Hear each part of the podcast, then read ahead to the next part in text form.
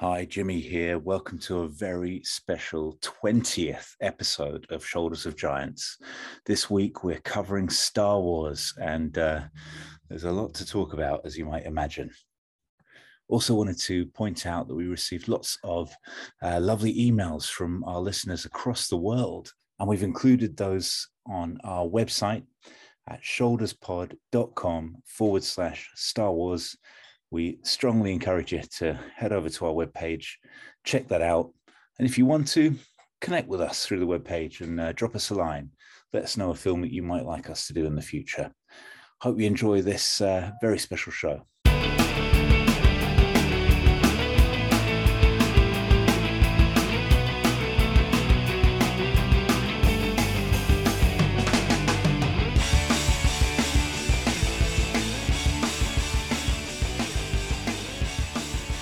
That's my impression of the of the music. Do you like it? Yeah, I'm going to cut it out and cut it back in, and you'll be exactly in the right place. Brilliant, genius.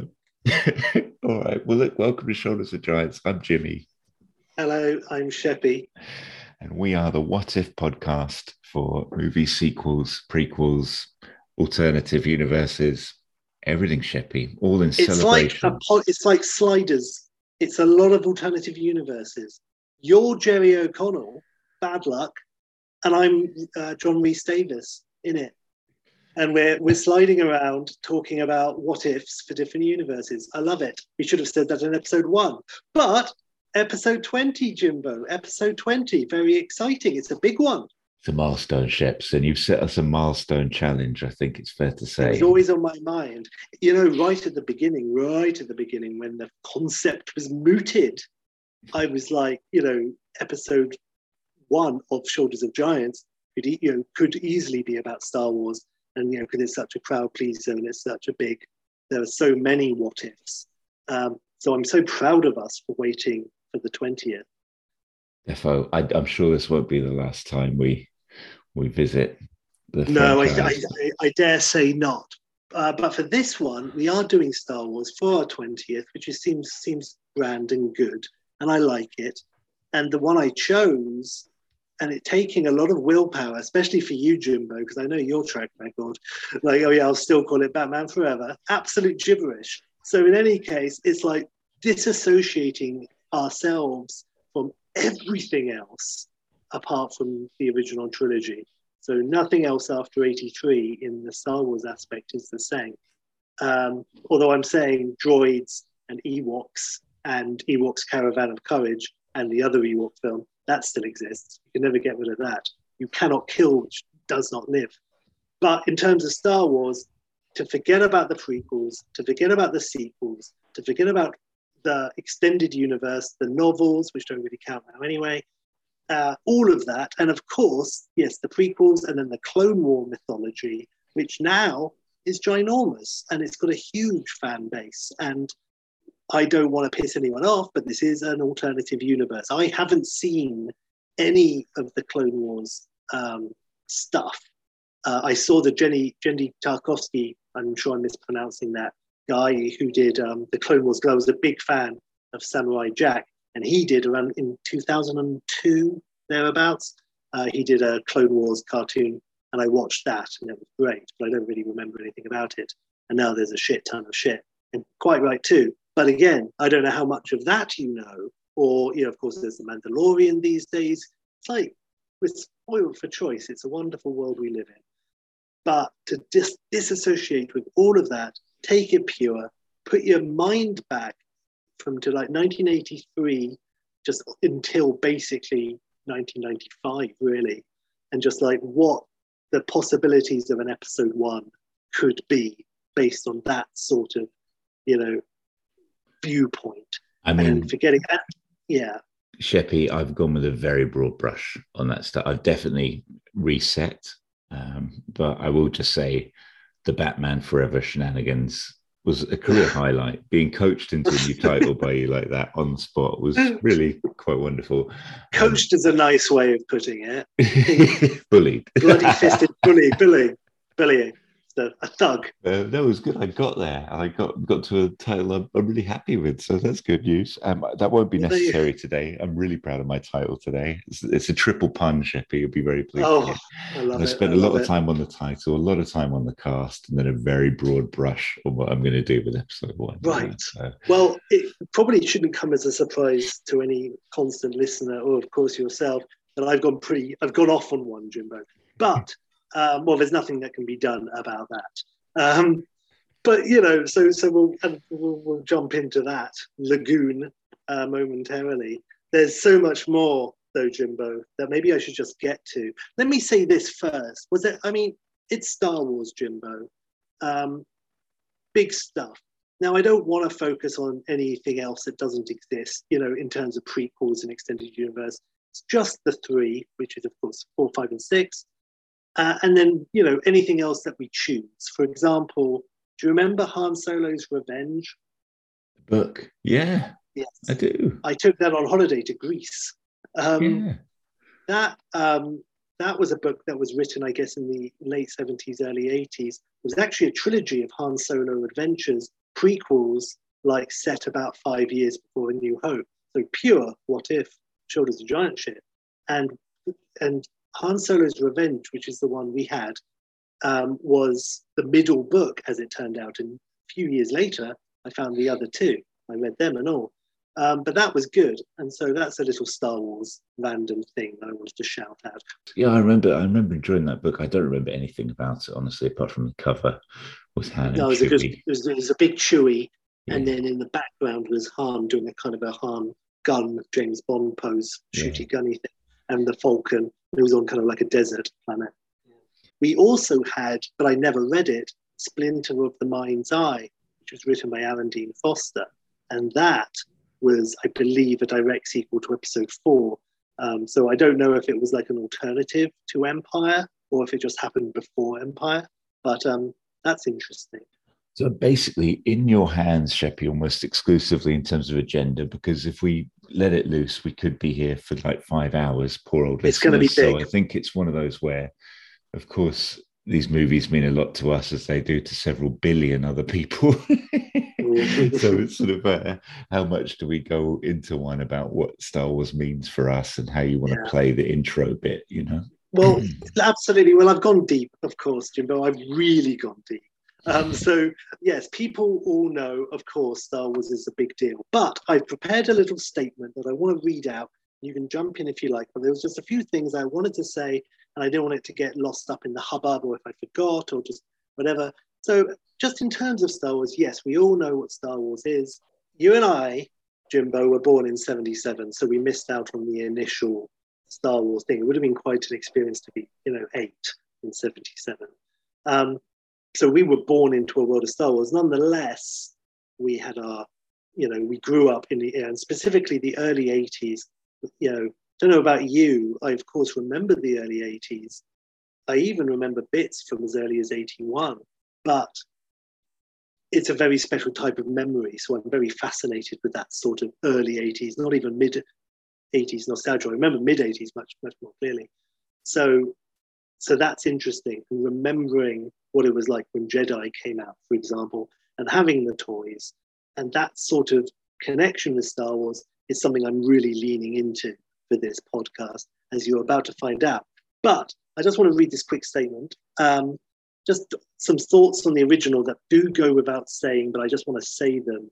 You know, but obviously Star Wars changed the cinematic landscape. I knew someone at college who resented episode four for existing because it's so-called quote unquote invented the blockbuster and effectively had a you know ended the seventies cinema high of you know really Serpico, Godfather, blah, you know all of that um, really really good stuff and went into the eighties. But of course we love the eighties. But I see his point. But of course it wasn't Star Wars. If it wasn't Star Wars, then something else would have happened. And of course Jaws. You know it was inevitable that it was going to happen. But Star Wars came out at exactly the right time. It was exactly the right, it was a lightning rod, it was a lightning in a bottle, and it was also, yeah, just the right time for it. Um, and then, you know, talking about the experience and having the toys and the playground games and the posters and the bedspreads and the duvets and the you know, this real stereotypical image of opening a massive box under the tree on Christmas morning to discover like an X-Wing or a Falcon, if you were lucky, or, you know, even like a, a Scout bike. That was nice. And, you know, with and a little projector at the back. I love that. Oh, my God. And it popped off. It, yeah. yeah. I'm going to try not to interrupt you, but I will just say this one thing no, about no. what your mate was saying.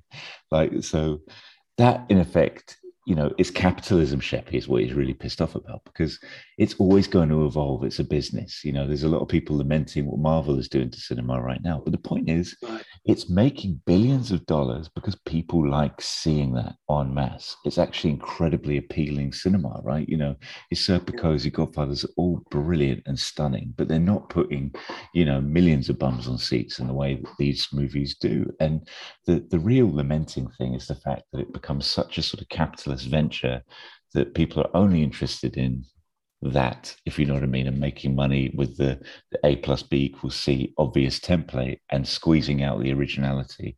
But I'm hoping Netflix is slowly flipping that switch for yeah, people. I think know. so, actually. Yeah, that's you know, with different different times, but there is yeah, there is some interesting stuff happening.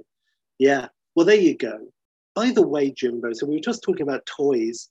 What specifically? I was very lucky. I have a Millennium Falcon and an Ewok village and a Jabba palace with the stupid trapdoor that flipped up instead of down. So you just send Luke Skywalker flipping off into a tree or something.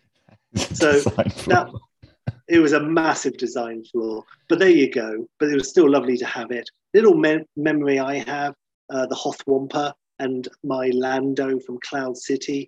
And I went to use the Wampa to pick up Lando. His head just popped off, and, it, and this Wampa just killed my Lando. And I think I tried to glue it back on. It's never the same. You can't turn his head, of course, after that. So that was a massive pity. That was a murder Star Wars moment and a little memory I wanted to share. Did you, what toys did you have, Jumbo? Uh, I, I was lucky enough to have privileged. a Falcon two. I had a Falcon two. I, I didn't have Jabba's Palace. You lucky thing. Well, luckily maybe as well. But um, I you could uh, lose an eye. Trying to think, did anyone you know ever have a Death Star? I always looked at that yes. and thought, Jesus, you need yeah. to remortgage for but that. It was it wasn't a very good Death Star. It was a cardboard Death Star. It oh, was no. like it wasn't it wasn't a big plastic thing. Although I think I definitely knew someone who had a not a Star Destroyer, but it was the Rebel shuttle. I think maybe from Empire. Um, it's fairly large. It wasn't a Star Destroyer, but yeah, like a people carrier. He had that. Stephen Bourne, I believe, had this cardboard Death Star, and it was like an X, and then you know, it was fairly big, like a globe, but it was it was made of cardboard, and it had consoles on the cardboard, and it looked, you know, it, it looked like the interior of the Death Star. You could stand up your your figures on it, but it was shit. And I'm sure there must have been a better version out there which was produced, but Stephen Bourne certainly didn't have it. But I didn't even have that. I did have um, Anakin, which I believe is quite a rare figure. And what I mean by that is I had Ghost Anakin from Jedi. Ooh. I had that figure. And so I'm sure had I kept that, I could now be living on a beach earning twenty percent. So gutted, but there you go. I had the Emperor. Um, it, I remember having the Emperor and that being nice. quite a, a, a sought-after one. I had... Um... And the, the, they just really didn't, maybe with the exception of Leia, like they didn't look like it, the characters at all, did they? Like I remember... Han Solo did not look like Han Solo most of the time. Did, did you have Mister Bentham episode four Han Solo? Um, yes, I had I him did, yeah. and I had Endor Solo with the cool coat, and I lost the coat. Nice. I think I had oh, the I Empire one had... as well with the blue jacket. Oh, that's nice. Oh, yeah, well, that was cool. Yeah. Um, I had one which I guess is quite rare, which was Luke, um, but as a stormtrooper. So it was basically a stormtrooper, but you took off his little helmet. It was Luke underneath, dressed as a stormtrooper. That was cool, but I lost That's the helmet. Great. Yeah, I also lost. I lost Bosk. He fell out of the top window of my house and uh, never seen again. And Chewie, I believe from Return of the Jedi, Chewie, although not much difference in the toys. I threw him up a tree at Farnham College, and he never came down. I was about six, so he maybe he's still there. Maybe so there's there lots of go. other little Chewies up there by now. Oh, that's nice. Yeah, they're all, you know, they're all uh, mutated at this point into Ewoks. So, so that's all right. Any other toys you care to mention? I had, I don't know, my brother had an X-Wing, I believe, and I had a TIE Fighter, which and the wings popped off. and the X-Wing had battle stick, battle damage stickers. So you could put it on and have these like red, you know, the red go faster stripes on the side of the X-Wing. And if you push down R two, the wings popped up, you know, like a X-Wing they opened to attack position. That was cool. Um, and the R two didn't come out, but he was there and he pushed him down and the wings popped. So that was cool. But you had battle damage uh, stickers. So you could put it on so it looked like your X-Wing had been fucked up. But the problem was m more design flaws. You couldn't take them off again. So once you'd fucked up your ship, if you tried to rip it off, you ripped everything off. So we just had a fucked up ship forever. It, that I love the idea of, um, you know, Papa Sheppy going in to take the car for an M O T and then just saying, oh, look, couldn't take a look at this for my son. I'm sure it happened. I'm sure. How could it not have happened? um, I love I, it. Honestly, I mean, I love the toys, of course, Sheppy. I don't really have much to say about them, apart from maybe I remembered that the Obi-Wan and Darth Vader had really rubbishy plastic lightsabers that sort of went up and down the arm. Do you remember oh, that? Yeah, so, yeah, I do. I mean, it was I a like nice it in idea. principle, yeah, but it's just in principle, bit... yeah, it was a bit wanky, and it, sometimes you had like a little extra bit, like a sausage balloon, where you blow it up, but you don't do it all the way. So at the tip, it's like a little wobbly bit, like, you know, um, a little need to pinch the tip type thing, and that oh, that was on the end of my that was on my Darth Vader uh, lightsaber. Had this little extra bit popping out the side, so even when he was fully retracted into the arm, still had this little, I don't know, like a, a go faster straw, like a little one of those sherbet orange sherbet straws, um, far too long. But yeah, I mean, it was, so it was a good idea. My Luke from Jedi, you, you know, didn't have an extender. You just plopped his green saber. Remember in that, there. Luke? I remember that, yeah. Luke. Yeah. Yeah. Although mine had a bald spot because I scraped him along the wall, his the back of his head along a brick wall at Parkmead First School. So yeah, it, it sucked to be one. I'm like Sid. It sucked to be one of my Star Wars toys. They all got fucked up sooner or later. Gutted.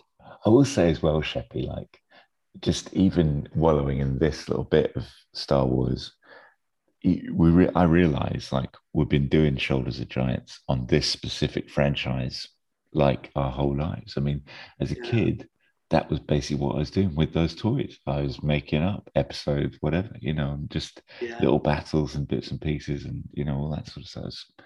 Oh, it goes into infinity. Everyone's alternative universe, you know, with their games, the infinite games. I will say this, my games with Star Wars figures, I don't think they were ever about Star Wars, and they were never Luke Skywalker. It was, they had their own pe their characters. They weren't Han Solo and Chewie, I don't think. Wow, right. It was like they, he was like someone else. And so the bent arm episode four Han Solo, like a private eye. And Chewie was called Chewie. That wasn't that original, but he was like his sidekick. He was still Chewie to his heart, but they were like a private eye and stuff and had adventures. So there you go. So I don't know if that that's odd or not, because I don't think I was ever, hey, it's Luke Skywalker and Darth Vader, rom, rom, rom. I don't, I don't think I ever went that way. I did go that way more, Sheppy, I think. Good, I don't think good. Yeah. I'm glad. I feel like I missed out. I, I cheated myself out of playing Star Wars. Weird. I did play Star Wars in the playground, though. Yeah, so that was all right. Oh, Sheppy. I think, I, I think actually I was Han Solo, but with a lightsaber, because why not? Or was Solid. It one of the posters? The poster had that, didn't it? I think it, it looked like a lightsaber, but it was actually just like a blaster which was firing the beam, but the beam was elongated. It was very, again, misleading, but it wasn't actually a lightsaber. But I always thought that it was on my uh, Star Wars taped off I T V with Richard Bryars, I think in a car insurance advert at the beginning, like taped off T V in like early eighties, which I just watched that version of Star Wars a million times. And so I know the adverts really well because I didn't wind through them very often. Um, that had the, when the adverts came up, it was that poster. So yes, for years, I always thought Han had a saber. He didn't. It's a, it's a bloody blaster, isn't it? Um, when did they lose the poster? Let's not go down this tangent because we've got so much to cover, but just well, quickly to say I missed the title card because now, like, you know, you, you're enjoying it and then it'll just go boom, straight into the ads and back again. You're like, oh. Yeah. And it's all for a reason, watch. But it's just... Ah. It's true. I mean, even just like you buy your posters, and it's such a grand part, but posters, you know, obviously aren't as good anymore, generally. generally. There are some excellent ones. I like the Avengers ones and stuff. In fact, they're probably getting better, but that, you know, you buy a D V D and it's always a really shit poster, like the Rocketeer. The poster for the Rocketeer, the Art Deco one, is so beautiful, but if you buy the D V D, it's always this boink, rubbish, absolute rubbish. So I don't like that very much. If, is there anything else you wanted to add? Just about the toys, any particular? No, no, Shippy. Absolutely. Well, let me say this. All right, then. A disclaimer also, just in terms of there is obviously a lot of Star Wars out there. The mythology has been whispered about since long before the internet. Now, I don't know about you, Jimbo. I don't remember exactly how... Well, I knew in the playground in the eighties that there were meant to be nine chapters, which Lucas retconned later and said, you know, oh no, it's only ever six, hoping that people would have forgotten, but nope. Um, and also, everyone knew that Anakin fought Obi-Wan and had fallen into some lava, and that's why he was all fucked up. But I don't know how how we actually knew that. Maybe Hamill let it slip on Woden or something. But was it the same with you, Jimbo? Yeah, I think so. And I remember making up that Han Solo, I'd seen some footage of Han Solo doing a suicide mission or something in the Falcon with you. Like, I think there's yes. a lot of urban myth out there without the internet. I guess it must have yeah. been just playground to playground, and like beacon lighting in Lord of the Rings. It was amazing. Like, you know, kids spreading these urban myths about Star Wars. It's true. I do remember you saying um, about her, about Harrison Ford wanting the kid, them, you know, wanting Han to die, and that's true, and that's exactly right. And Harrison Ford said that, and years later, of course, he got his wish. But it's like interesting. And I also remember you said that Harrison Ford um, said that he wasn't going to be in Return of the Jedi, and George Lucas got drunk and ripped up the contract. So that's amazing. So I'm glad I, I had I'd forgotten about that until just now. Um, so that's great. But yeah, you're right. It's that kind of like mythology and, and playground whispers, which is the name of my seventh autobiography. So um, it, yeah, it is interesting that we seem to know certain things about it. Um, did you watch Ewoks, the cartoon, and Droids, the cartoon? Yeah, probably. Zero recollection, but yeah, I remember. I remember a little bit of Droids, probably more than Ewoks. Yeah, and of course, Anthony um, Daniels did the voice. Of course, he did. So that's his career. But I'll I, say this: I watched Caravan uh, of Courage at the cinema. I did do oh, that in terms of the spin-offs. Oh, yeah, yeah, nice. I don't know if I did. I I might have done. I did see it very very early, but yeah, I hope I saw it at the cinema. I didn't see the second one until years later, I believe, if I saw it at all, to be honest. Um, I do remember when I was at Parkmead First School, probably just after I'd made my Return of the Jedi Luke Skywalker bald on the wall, we, as a special treat, maybe it was Christmas or something, we watched Return of the Jedi, and we were sitting in like the lounge sort of area, like the teacher lounge maybe, and there was like about twenty kids watching Return of the Jedi, which is nice. And when one of the, I think maybe Wicket says Beachy Wower, and everyone laughed because Beach Wow was a cool thing to say, but because he said that in the Ewok cartoon, that was like the main catchphrase. It was like Cowabunga Dude. They said Beachy Wow all the time. So people were almost more familiar with Ewoks, the cartoon series, than they were Return of the Jedi, because everyone was like, oh, like in the cartoon. So that's a weird alternate universe where the cartoon of Ewoks is bigger than, oh, they made a film, like a live action film, which has Ewoks. Oh, that's nice. It's that sort of universe. Weird, weird stuff. Um, nice. In terms of the original mythology, Jimbo, sorry, I don't want to, did I interrupt you? No, no, no, no. I just said amazing. Nice. Under my breath, um, which is helpful for a podcast. It's just musical. I love it. It's really, really love. Um, all right. Uh, well, look, in terms... by way of an example, like of the, the original mythology as well, like I, the original script of the Star Wars was, like I believe, written by Lucas in the early seventies, and it was on the internet. And I, I read the first couple of pages years ago, and it's totally, totally different. Like the first line is like, "This is the story of Mace Windu" and all that, so it's like way over there. Um, and then various versions of the script, you know, changed over the years. At one point, I believe, Leia and Luke were going to be introduced right at the beginning as twins, and they were going to be like either ten or fifteen. By the way, how old is Luke and I guess Leia, therefore, meant to be in episode four, do you think?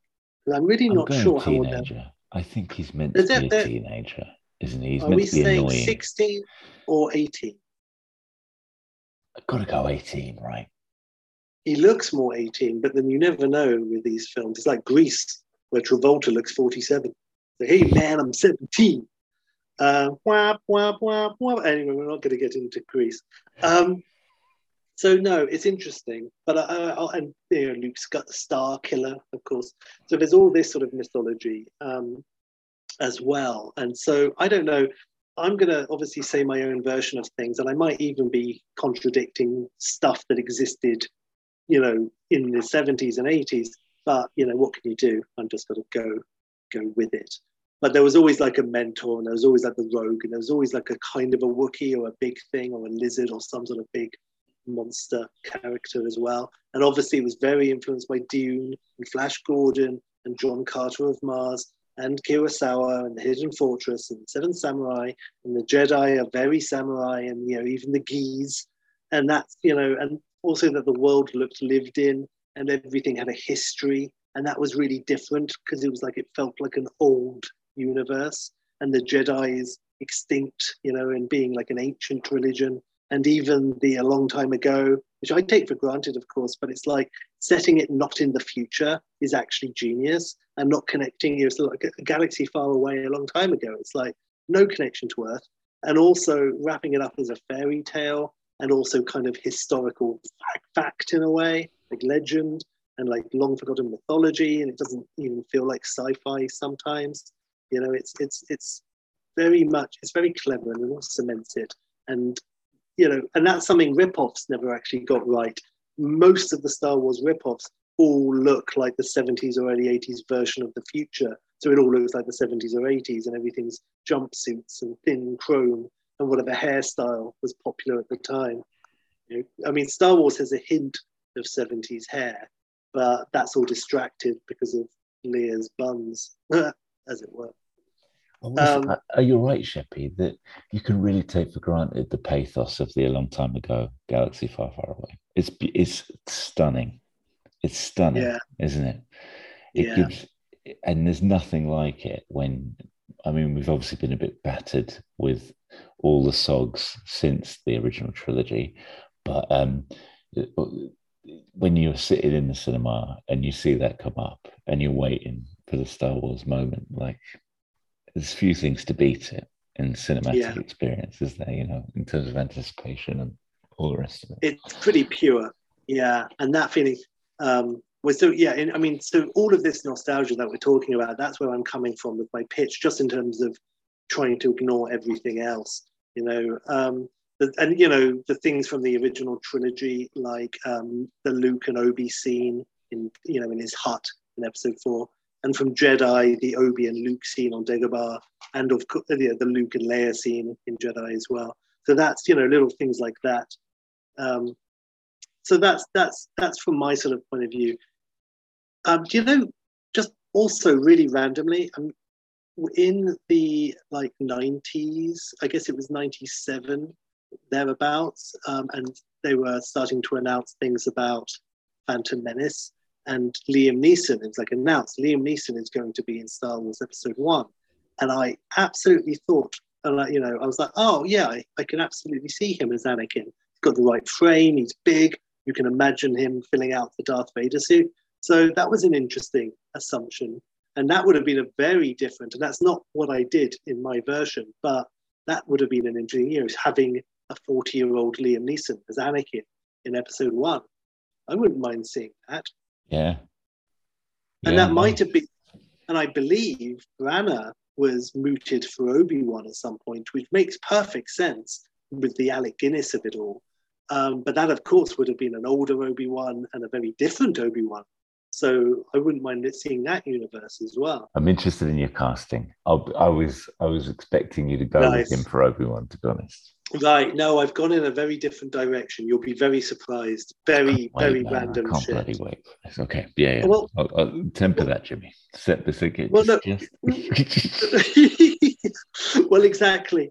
Um, well, look, one thing I'm going to say, Jimmy, is there anything else you just want to mention? Because I've got something else, because I didn't, I figured this podcast isn't going to be long enough, so I've so I've got something else I'm going to throw in the mix. But well, I'll, before I'll say that, one thing. I'll say just a quickie because um, yes, yes, you, please. You said to reach out to people, and I, I yes. did. I didn't get much back, but I'll, I'll just give you two little um, things. Fantastic. One is just um, that. Uh, well, so this health. is um, so that you. So this is just basically reaching out in terms of what we're talking about, in terms of asking people their memories of when the, the original trilogy came out and the nostalgia that we're talking about, yeah. this sort of thing. That's lovely. That was a I lovely tee up, and um, I, I didn't really get anything back. Spoiler alert! But, but I, uh, I did get absolutely back from, gutted. I did get back a nice bit of uh, factoid from our old pal Hugh, uh, nice. who said hey, Hugh. that presumptuous. He, yeah, he said that. Um, And I didn't know this, but just George, well, you're talking about the Luke Star Killer and stuff, but George Lucas named Luke after himself. Um, oh. And it, so it's Luke S. So it's always going to be Luke S as in Lucas. Interesting. Um, yeah. But um, and then my mum did come back with lots of lovely things. But I'm sorry, really I've talk- got to say, sorry, this is far too late. Please edit this back as if I was more spontaneous. Future Jimmy, future Jimmy. But um, so Luke S, he named after himself, like Han Solo. He was always wanking. You don't even have to use that, but you know, Han Solo, Luke S, oh, I got Han it. Solo, I got good it. stuff. It's good stuff. Anyway, feel free to edit all of that out. No, man, it's staying. I love it. Um, but the um, oh yeah, just quickly, I was going to say, my mum did come back saying, you know, she remembered taking me to Return of the Jedi, and um. And I remember that as well vividly. You were saying about the circumstance around it. I was due to go for a friend's birthday, and there was something going on in London, which meant that the Odeon Marble Arch we couldn't get to, so it got cancelled.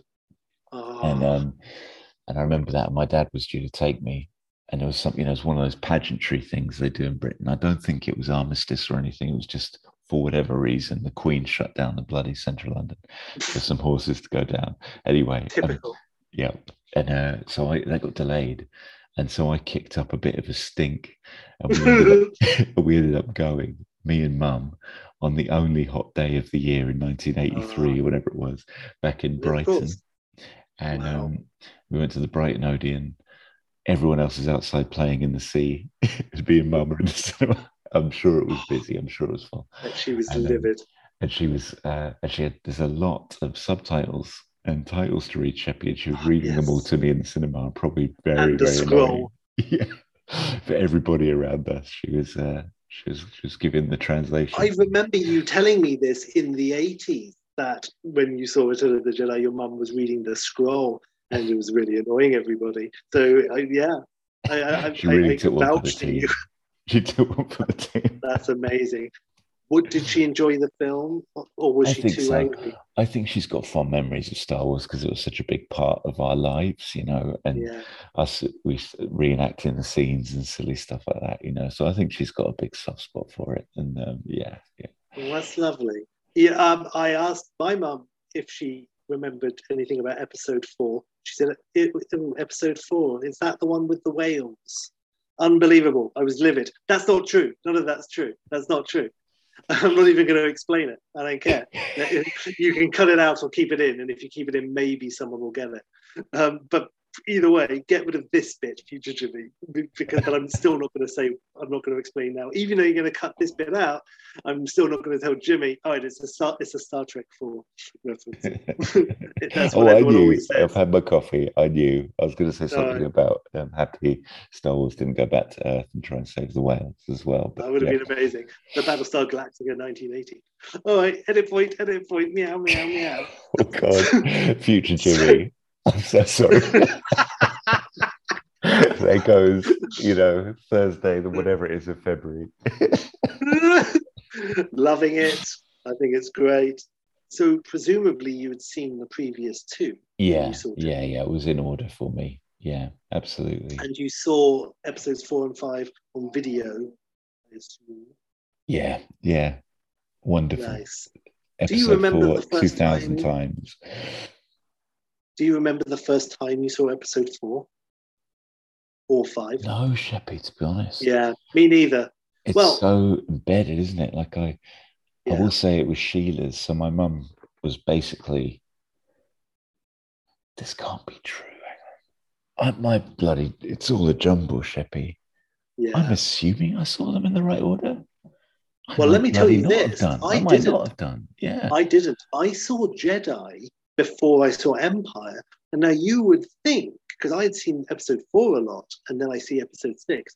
So you would think a five-year-old me would be at least like, what, Vader's his dad? What are you talking about? Leia, the sister, now what? And like, what now? Who? Why is Han at a table? What's going? You would think there'd be some of these thoughts, surely, but there wasn't. And I remember this day very clearly, eighty-three summer, and I was I went to Cranley Cinema with Jeffrey Calafala. I remember the day before, the, the afternoon, knowing that we were going to go to Cranley Cinema to see it, um, and I was just hanging out with Jeffrey, and I remember that very clearly around the back of the house in that grassy bit, and I was like, right. And then I remember going to see it, and my brother had been to Fun Splash and had done all of that, and now was in the cinema with the Fun Splash people. I believe he came over and said hi. Me and Calafala, my mother, and I remember there were some loud kids on in the front row, and I remember sitting there like a little five-year-old curmudgeon, be like, "They better shut up when the film starts." And then the you know, dan dan dan munchies, dan dan dan fresh coffee in the foyer, mm-mm, ah, all of that. Uh, and then I remember little bits, I believe, um, but specifically the, the the naughty boys who were loud at the front did shut up.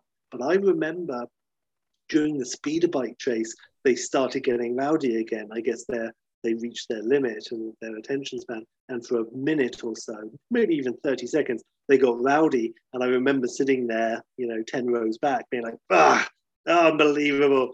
And so, so there you go. Those are my main memories of seeing Jedi for the first time. And then it was later I saw Empire. But I saw episode four with Richard Grise at the beginning of the car insurance advert. I saw that version many, many times. Many, many, many, many times. Nice, Sheps.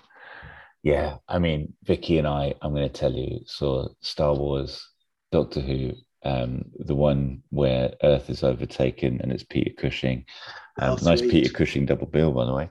Um, and, oh, of um, course. And then, uh, who, by the way, oh, no, I'm not going to ruin that for later. Um, but the... Um, And then, oh, what was I going to say? Uh, and Jason and the Argonauts. And we watched that basically oh. on rotation. Our next door neighbour, Sheila, shout out to Sheila for really getting me into Star Wars. Um, wow. Our next door neighbours, while well, my mum was working a couple of jobs to try and like raise me and Vicky. But it's just so that's interesting. So it's like uh, if my dad was due to take us to Return and didn't, and then I've got the memory of episode four post all of that, of watching it on rotation with Sheila, suggests I shuffled the order too, Sheppy. Yeah. Well, there you um, go. I love it. It's very interesting. Um, so, yeah, I remember all of those little experiences, which, which is nice. Um, and I remember seeing, you know, obviously later the film. I was going to mention two points, and I've totally blanked on them. So hopefully they're going to come back in a second. But as you were talking about that and seeing it with Sheila. Oh, yeah, one of them is that Rachel Batchelor, my next door neighbour, who was about a year older than me, she would come round every Tuesday after school because Pat Batchelor, her mother, wasn't home yet. So she would hang out at our house because she lived next door at number twenty-three. And we would watch Star Wars episode four on that tape with Richard Grise every Tuesday. And I probably watched it several times a week anyway at that point, early eighties. Uh, and but at the same time, every week, her mum would come and collect her. And it was always around the trash compactor scene. And every single week, Rachel would have to go home at that point. And she saw it maybe ten times to that point, more or less. And she she was like, ah, and she was so annoyed. So in the end, we um, the parents were logical. They said, oh, can we borrow the tape? We're like, yeah. So she finally got to see the end. So that's my little random memory of that sort of thing. So next door neighbours and Star Wars go hand in hand, as it turns out. Huge. Built bridges. It brought us together. It's big. We built this city on Tatooine. I've got some things here I'd like to read out. Please, Sheppy, um, let's do it. My, uh, they're pretty epic, I, I have to say. Um, I want to say, first of all, so um, Robin the Pob Potter, a friend of the podcast, has been great. Um, I mentioned Alan Dean Foster earlier, who also ghost wrote the adaptation of episode four, which was released. The book was published in like seventy-eight, I believe. It was certainly seventy-seven or seventy-eight, hot off the press. And I, I read this. In fact, it was two thousand two, and I was in Thailand, and I bought it from some market. And so I read it, and it's really hardcore. Like when Vader picks up the guy and strangles him, in the book, it describes all his bones popping and shit in his neck. It's like really hardcore. It's great. And one thing, the prologue, which Robin was very good enough to send to me, and I remembered it, is it describes, I mean, not very good for a podcast, so I don't even know if you can see that, but it describes the Old Republic as being like an ancient oak tree. And it wasn't knocked down from without, but it grew rotten from within. And it turned into the empire. The empire didn't conquer the republic. The republic became the empire. And that's, that's nice. nice. And that's it's mentioned in the prologue of the Star Wars episode four adaptation. Um, and it's really good. And I haven't read it on purpose. I just remembered that bit, but I didn't want it to interfere with my pod writing. But that was lovely. I love that. That's, that's very good. It's a sweet analogy for sure. So I asked Pop what he remembered about watching Star Wars for the first time. Um, and, you know, he says he remembers it very clearly. He watched it in the middle of the day. His uh, dad, well, I'll read it. Um, I think my dad told me I might like it. Then I remember drawing pictures of X-Wings immediately afterwards. Uh, and they were very detailed, apparently, and they were really good. He was about eight. And so that's his, and his main visions for the prequels at the time were, and this is Bob, um, based around the conversation Ben has with Luke on Tatooine. Um, I fought along with your father with the Clone Wars. He was a great pilot. And so Pop, uh, Pop kind of thought of him as kind of a Biggles type. And that would be interesting as well. And I and I like that. Um, and, no, and he didn't imagine Vader as a small boy. And all of this, so that's all interesting. Um, I, I would, yeah, I mean, I would watch that sort of thing. He he says actually he imagined Ralph Brown from Episode One as that kind of type, this sort of like British pilot R A F type, which is fascinating. Um, I also asked um, Ian, um, and he said, I remember watching it in the late eighties. Uh, he lived. Oh, well, I'll read it. I lived in Bermuda. I'm so jealous. I lived in Bermuda, so we didn't get new movies for years. And when, but in um, when we moved back to England in eighty-five, people talking in the playground about how amazing episode six was, and I remember thinking there's no point in watching it because I missed the first five. Classic. Uh, but then he, uh, then I watched it for the first time in about eighty-eight, um, and I was mesmerised. So, but he didn't see them again properly until the nineties. Um, But it's interesting. So I like that. Um, also got a nice one. My brother um, was good enough to, you know, he's a few years older than me. And there's, um, he sent me, he remembers watching it. Well, I'll, I'll, I had like a, a party, a friend's birthday party um, at Cranley School. And it's one of those huge, like wood paneled, massive screen T Vs that, you know, you would, they would have at schools and things like that. Um, which is which is nice, and he remembers. I, I remember watching it for the first scene. Uh, had a huge impact. The rolling text, the Star Destroyer flyover, and he thought, "What the fuck is this?" Uh, he was generally awestruck by the spaceships in space and the lasers and the talking robots, and yeah, gobsmacked. Uh, so that's that's wonderful. Nice, um, man. And there's I mean... there's so much more. I, I I wish I could read everything that everyone wrote because. It's, it's, yeah, he goes into such wonderful detail um, about it, but it's great. So thanks for that, Stuart. Nice, Sheppy. That's lovely. I um, I meant to ask you, like, did you have a favourite scene from the original Star Wars Episode Four? Like, did you? Because I, I remember loving the end, the Death Star assault, which is yes. you know, copied and copied and copied. You know, but I, I yeah. think uh, I loved that bit. I thought it's the best bit because it sort of felt like value for money as well. Because you get that whole extra stuff, right? When you think Leia's rescued, you know. Um, yeah, yeah. No, I mean, so, well, so it's a question. Favorite scene. Yeah, I guess as a kid, uh, maybe more as a kid, not now. Like when you're a kid, yeah, was there yeah. a bit you loved? Like particularly... I always loved Chewie, so I just remembered I liked the bit in episode four where Chewie smacked that guard um, and sent him flying into the wall. I have happy memories of that. And I, you know, it's interesting because of course, I mean, I say of course, but it is sort of obvious. Empire is my favourite, and it has been my favourite for a very long time. I'm sure when I was proper young, four was my favourite.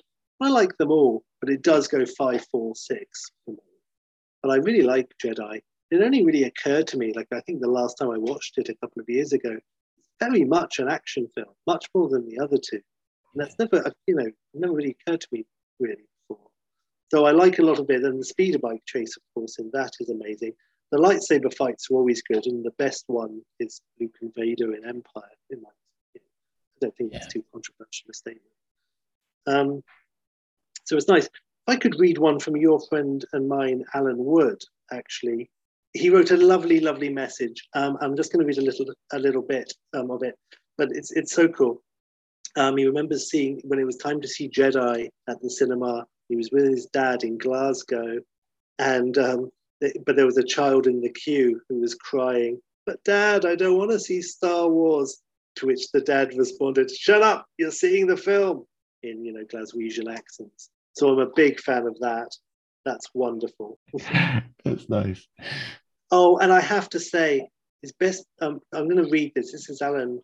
Um, my best Star Wars memory, and I'm sure I've told you this before, was meeting David Prowse. Um, my dad owned a pub in Whitley, which would occasionally be visited by famous people. Um, and then one day his mum came and said, "Quick, bring your lightsaber downstairs." Uh, this is the old solid plastic tube version. Um, so anyway, I got downstairs and my mum leads me towards the public bar. She opens the door and a giant of a man stood at the end of the bar. "Get him," my mum says. So naturally, you know, he, I rush and attack David Prowse. It's a small child at this point, of course. Um, but uh, Prowse promptly picks me up by the throat um, at different times. And uh, spout some Vader-esque dialogue at me. Uh, so that that's amazing. And he got his autograph. So that's, that's I'm so glad that Alan's bones didn't pop and crackle in his neck. It's really. Can you imagine? Yeah. Can you imagine? Uh, yeah, but that's that's wonderful. um, so yeah, no, that's lovely. Um, I wish I could read out more of all of these, but there's there's so many lovely stuff. Um, I'll say lovely to Freddie. Hello, Freddie. I was born in nineteen eighty in South Africa. So I grew up in a town that only had one cinema, didn't have a cinema, and only a drive-in, which was only open on Fridays and Saturdays. Um, Caravan of Courage and so on, he was, he was a big fan of. But it's a, again, it's a lovely, eloquent message all about relationship with Star Wars. Um, and so then when he, and also his dad was a, an avid collector of Mad magazine, and he read all of the Star Wars parodies and so forth. And he also mentions the Timothy Zahn trilogy, Heir to the Empire, which I also read in the early nineties. And that I, was really the beginning.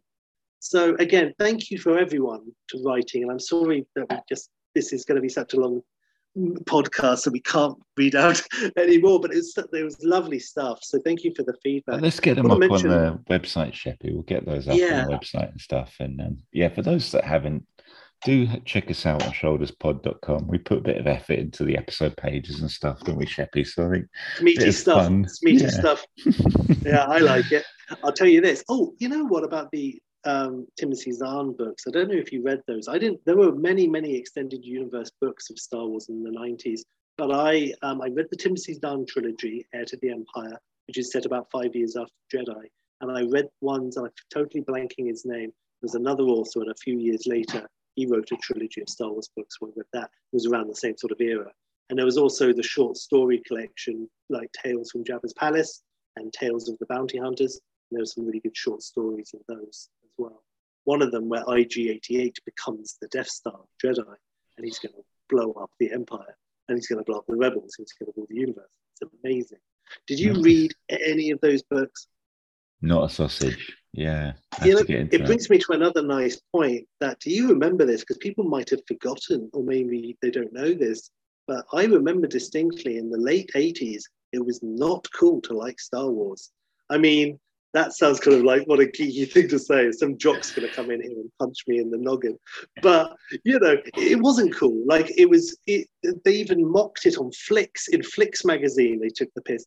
Because also it was on T V all the time. So I remember, now mate, correct me if I'm wrong, I remember I lent you my V H S, the Richard Pryor's V H S, and you were cycling home, but you met some cool boys who were talking to you, and you were already worried that they were going to ask you what video you were carrying because it was Star Wars. I don't know if you remember that. Listen, Sheppy, the route to your house is for another podcast. Maybe we can Stand By Me Too or something. But just to say, it was fucking treacherous, man. the yeah, the Ridgeway was not yeah. to be travelled lightly. Um, yeah, no, fair of, play. Uh, I lost a lot of fibres my mum had given me for sweeties. Yeah, gutted. I was like, you know, grandma's house. Oh, well, bad luck. Well, there you go. Yes, yeah, so I don't remember. You know, it was really nineties. It was the books. It was the Timothy Zahn books that really got people interested again. And then, of course, the special editions in the you know ninety-seven was testing the water, and they made a lot of money. And so Lucas was then, I guess they want to see more Star Wars. So there you go. Um, love it, love it all. Was there anything else? Um, Dan, whilst we talk about? I no. I think we need to get to your bloody picture, yeah, man, okay. Because I'm very excited about it. Okay, good stuff. I'll I'll jump in, and of course, I'm, I've sort of written it out. Like I'm just gonna go for it. I'll read this as fast as I can. This first bit. No, my trilogy. No I'm not talking about that. We're all happy. People can pause. People can go and do the lawn-mowing and uh, make a cup of tea. You know, we're all happy. We're, it could be a pod of nine parts if people need. Well, let me have some water. Cool. I'm going to go make a coffee as well as you do this too, Shep. I'm settling nice. in. I'm excited. I'm well, excited. so I mean, in, in very broad strokes, obviously, uh, I, I've just written episode one. Um, but my, I had to have some idea of what the trilogy would look like to write my episode one. So, you know, and it certainly takes place over maybe at least ten years. Um, so episode one, you know, it has to start basically at the fall of the Republic, you know, the old rotten tree, and uh, fear and corruption and greed and the inactions of the good and many for it to fall. Um, now this, my story I wrote, in broad, very broad strokes, is essentially standalone in a way. It's not the obvious thing. It's almost like the first thirty minutes of Jedi in that it's not necessarily connected with the overall story of the, you know, the expansion of the Empire. My, this film actually doesn't have any Sith, for example. Um, now, the, the I didn't write the scroll, but, but, but the general gist in this universe that people will find out either through the scroll or exposition and so forth, is that clones in this universe, which again is probably like a good fifty years, let's say, before episode four. I'm going to go a full fifty, um, but, but that might not make sense. But maybe forty. Anyway, maybe thirty. Clones are essentially slaves. Uh, clones are literally as they sound. They're clones. Everyone in the Outer Rim Uh, must have D N A taken, so there are millions and millions of slightly genetically inferior, because they're copies of millions and millions of aliens, people throughout the galaxy. These clones uh, just exist, you know, to do menial shit, and you know, they're, they're it's nature and nurture, so they're not like similar to the to the host clone person, the person who generated the blood. Well, they didn't have a choice, but anyway, they're just basically blank slates, um, and they just do, you know, deep meteor drillers, miners, you know, that sort of shit, depending on your physical build and stuff, but it's always probably very expendable, dangerous stuff. And they're, they're slaves. And so, you know, when it finally happens, which isn't in my episode one, it'll be episode two, the Clone War is like a fight originally for clone independence, and it's very north and south. And it's fought mainly for the clones, not by the clones, certainly not waged by them, that's for sure. And so it's not an uprising either. Now, brilliant, brilliant, brilliant, brilliant spin on it, Sheppy. No, thanks. Well, Palpatine, I don't even remember, was he always Palpatine? Did we always know that the Emperor was called Palpatine? I don't know. Yeah. He's, well, let me say this. I mean, in terms of my trilogy, of course I'm going to call him Palpatine then, but he's indeed the string puller, and he is the person who's like getting this going is, you know, he is basically doing more or less, of course he is, he's uh, whispering behind the throne and manipulating, and he's, you know, rising up and so forth. But the villain in this film isn't a Sith, and he isn't connected to Palpatine. Um, now, I've called this person, who could be a woman, by the way, um, but I'm just going to stick with a man. Sheppy, can I just quickly say, have we had your title and director and stuff? Yeah, okay, that's coming. No, right, I'm cool, just cool. I'm giving the very, very broad outlines. This so this is diving into it. Casting, but yeah, cool. Yeah, all right, lovely. All right, all right. Yeah, we're not, we're not even. Yeah, I know. Um, I'm just saying. Yeah, in terms of the guy, this isn't even it, Jimbo. This isn't even it. Think about that. Think about it. So the villain's called Crimsai Sakaret, um, or Sakarat, but that sounds too much like a card game. Um, I will, yeah. So anyway, he's, the idea behind him is he's a strategist. He's old. In fact, he's really, really, really old. Comes from a race which is basically immortal. They live until they essentially turn to dust. And he's, what he does, he's like a parasite. He goes into his little ship, and because he lives forever, and he goes into suspended animation or whatever. He, he goes for centuries at very high, you know, speed, light speed, proper. For centuries, he wakes up in a totally new area, centuries, uh, and then he takes again more centuries to build armies and to take over that universe, or to do get whatever he can from that system or galaxy, and he lasts as long as he can, maybe another few hundred years, and then until it all falls apart, or his plans just, you know, he, he drains everything dry, or there's an uprising or something. And then he basically does the same thing again. He goes off another five hundred thousand years, fuck it. And then he wakes up in a totally new area, and he starts all over again. And he's been doing that. And that's essentially him. Um, awesome. So, so he's all right. Um, and it could, like I say. And also, spoilers, in this film, he's not, he's, he's got a presence throughout, all the way throughout. But I don't think we cut away to him. He's not introduced until pretty close, you know, like the end of Act Two, beginning of Act Three. It's very Doctor No. Um, now, also just about the Force, it, it's not just Jedi and Sith. You know, it's been going on for such a long time, the Force. You know, so, and also, you know, the Jedi were at their height a thousand years before, um, and so forth. But the idea of the Force is, is you know, it's like a religion with different factions splintering off. And so there's been lots of inter, you know, like Protestants and Catholic type shit.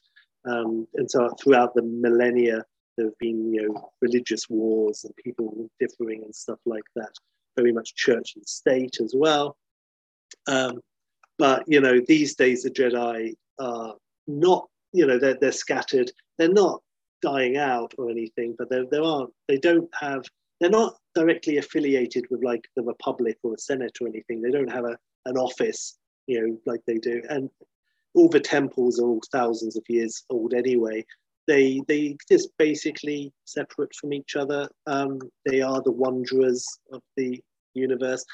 They might have their own planet with their own temple that's still in use, which is the ground base. But basically it's like missionaries, and they're just out spreading Jedi rhetoric, really, isn't it? It's like Obi-Wan says, it's, you know, they were guardians, but even now it's a long time ago. So now they're just sort of wandering around having adventures like Kane and Kung Fu and shit.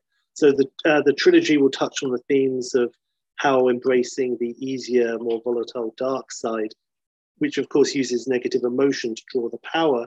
I always thought this as a kid. I thought the Emperor was all fucked up and manky because that was what's happened. You use the dark side and it gives you this power, but it's also, it will rot you from the inside. It's not healthy, and it, and so it decays your flesh. I also thought that's why Anakin, I mean, I knew about the lava, but I thought, you know, that's why he needed the suit as well. The yeah, I'm with you, Sheppy. Yeah. Corrosive effect. So you you stay alive because you're still powerful. You're held together by, you know, anger and shit. But um, but yeah, so I, I I'm keeping that motif in this as well. They're, they're manky as well. Um, and there's all this, but there's no Jedi hub, especially. Um, there may be like a Jedi planet, which is kind of like the Vatican, but I see it more like that. No real power comes from there. You can't control the wandering missionaries anyway, because there's no communication, internet. There's no, you know, it's not like Star Trek where you can basically communicate. Um, there's no communication. It's like old settlers on Earth, you know, thousands of years ago. You don't know what's happening in the next village or over the lake or, you know, let alone the ocean or over the mountains. So no one knows what's going on.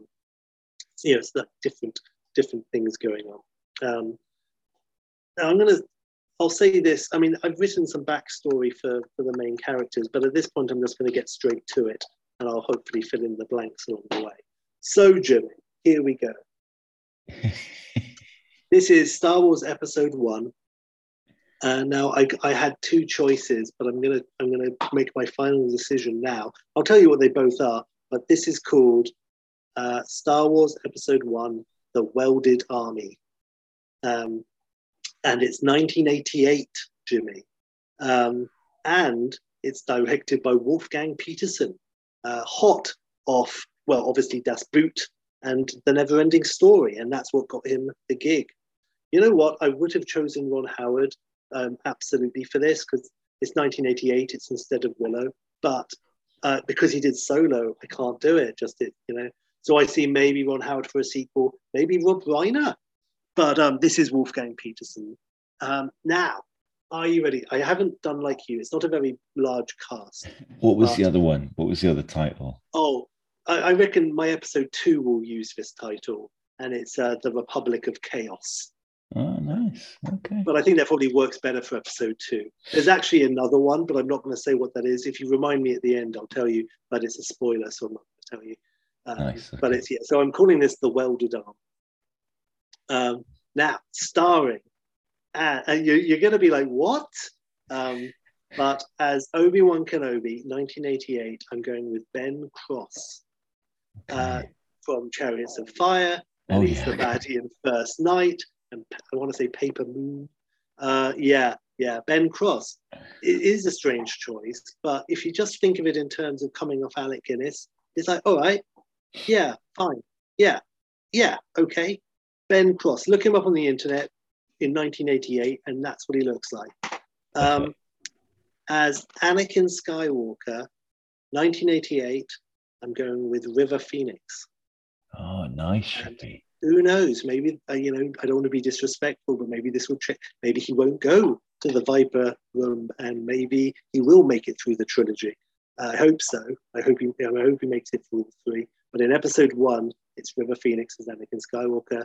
Now, I have written down the name of this character, but I'm. I'll find it at some point. It, the first name of this character, new character, is Keela, and she is played by Phoebe Cates. Uh, we also have uh, Freddie Jones popping up. He from Elephant Man, Doom Patrol, many, many, many things. Uh, and as the baddie, and again, it could be a woman. I'm open to that, but I've got here John Gielgud, who's hot off the Oscar win for Arthur. Uh, yeah, I'm going full Gielgud, and he's nice. The big baddie. So yeah, it's about it's about thirty years, I reckon, before episode four. Um, You know, if Luke and Leia are three years old in episode three, it would make sense if Leia is going to remember the mother, which she does need to do. And I don't believe this bullshit. They're like a newborn baby. I don't care. Force, galaxies, they're not human. I don't care. It's bullshit. So whatever happens in episode three, that's when I reckon in my trilogy, Anakin goes full on bad. I mean, it's not too dissimilar. You know, it's natural. He goes full on bad by the end of episode two. And for episode three, he's basically Vader. That's that's how I've gone. So I reckon probably the lightsaber fight between Obi and, um, and Anakin happens in at the end of episode two. Yeah. And there will be lava, but it certainly won't be a shit ton of C G I. It'll be cool. It'll be like Temple of Doom with lava and waterfalls, but no sort of floating, with, you know, I don't want to get into the whole thing, but it's like, um, it'll be cool. But anyway, that my episode three, I assume, I mean, if they're three years old, the kids, then it's got to be fifteen years before. If they're going to be eighteen for episode four, then yeah, it's going to be fifteen years before by that point. So there you go. So my trilogy takes place over fifteen years, which is fine. Um, the Republic, you know, doesn't have any power, but they do police the galaxy in a fashion, you know, Uh, but space is a large place, um, but they do have a presence. You know, the closer to the you know, inner rim and the inner section, of course, they have more, more presence. Uh, very little communication, of course. I wanted to go for a kind of a slow burn a la episode four. I think I partly succeeded. I've actually got a prologue. But anyway, yeah, but I will say that the, the main character, so you've got here Anakin Skywalker, and he's about eighteen or eighteen to twenty. There's uh, Obi-Wan Kenobi, who's, I'm going to say, you know, he's in his thirties. And Keela Ponderia, who is twenty. And, you know, she's she's the female lead, and she is going to be, of course, end up as the mother of Luke and Leia, but that's not for another film. Um, oh, yeah, also, so Krim Sai Sakarat, um, he's doing all this stuff, and he's he's been building up shit for a while. Um, he's also either taken over or created this sort of religious cult called the Sect, which is like a runoff, one of those runoffs from the Force. And, you know, they're neither Sith nor Jedi. They don't even have, you know, they don't possess the Force even, but they believe in purity and see the Force as the ultimate purity of the universe. And they're very much zealots and very much against clones, which they see as existing against the will of the Force. And um, they're, they're targeting clones, the, the slaves, basically. Uh, a lot of them are basically space bullies and thugs and pirates, you know, recruited by Krim because, you know, twats. Um, there's a bit about Obi. Um, maybe I'll fill in the gaps a bit later just to save time. And then there's Anakin, who's, I'll just say very broad strokes about Anakin, who's like eighteen or twenty. Um, I mean, technically, I mean, he's it, this is the year before Last Crusade, but I think he's playing older than he is as young Indy. Um, I think he was eighteen anyway, in eighty-eight. But anyway, um, he's from a, basically a nice middle-class uh, planet, essentially. Um, and his parents want him to be like a space lawyer or, you know, the equivalent. But he's gone off. He skipped his studies and is um, living a life of adventure, basically just off rebelling, taking a gap year, essentially. I'm, you know, it's not going to be this glib in the film. And it's only, you know, it's his backstory, so it doesn't go into yeah. it too much. But he's, you know, that's basically it. He's um he's a great pilot, naturally. He's a hotshot, he's cocky. Uh, he has no problem with shooting first, but he is ultimately very moral. Uh, you know, he's he, I've got him as Han Solo meets Flash Gordon. Um, he, he's obviously very heavily gifted with the Force, um, but, you know, it's very, very, very raw material, of course, you know, uh, untrained, unfocused. But the potential, of course, is deep and rich and staggering. Um, But I will say this, Keela and Obi start the film broken in one way or another, and Anakin is actually the one who's strong. You know, um, Keela is selfish and maybe even shallow, um, but Anakin fixes them both, um, giving them purpose. Actually, you know what? Obi-Wan would be shallow ultimately, and I'll tell you why later. Keela's just, you know, a bit damaged, but Anakin fixes them more or less, sets them right, which again, of course, is the bit I wanted. Now I'm going to start the film with the scroll, which I haven't written, and, um, and a prologue. It's a remote planet, and it's colossal mountains and epic valleys. And there's like this ancient, ancient, huge building carved out of the stone at the top of this mountain, like an old ancient university. Um, but it's totally, you know, inside this huge, you know, and you know, the end of Raiders of the Lost Ark, huge uh, library of, you know, wood, uh, stone shelves, thousands and thousands of shelves stretching out, but there's just dust in the shelves now because everything is so old, everything is decayed and turned to dust, and it's all empty. This used to be a huge learning cathedral, library, citadel type thing, but now it's totally empty apart from two people. One is a very old man, and it's Freddie Jones, ready for death by the fire, and his student, and it's only bloody Obi-Wan in it. And he's here, and he's in his twenties, and it's Ben Cross, and it's no beard. And um, Freddie Jones, who I haven't named, says, uh, you have learnt all I have to teach. Now return to your master and continue your journey.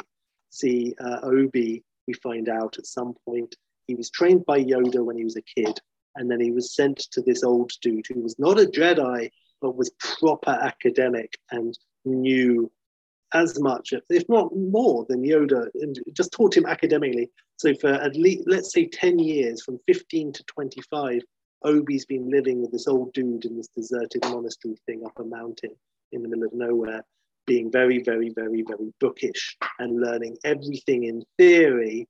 But, you know, and the plan is now the old man's dying. He's going to go back to where Yoda's hanging out in some nice place, um, and then continue his training there.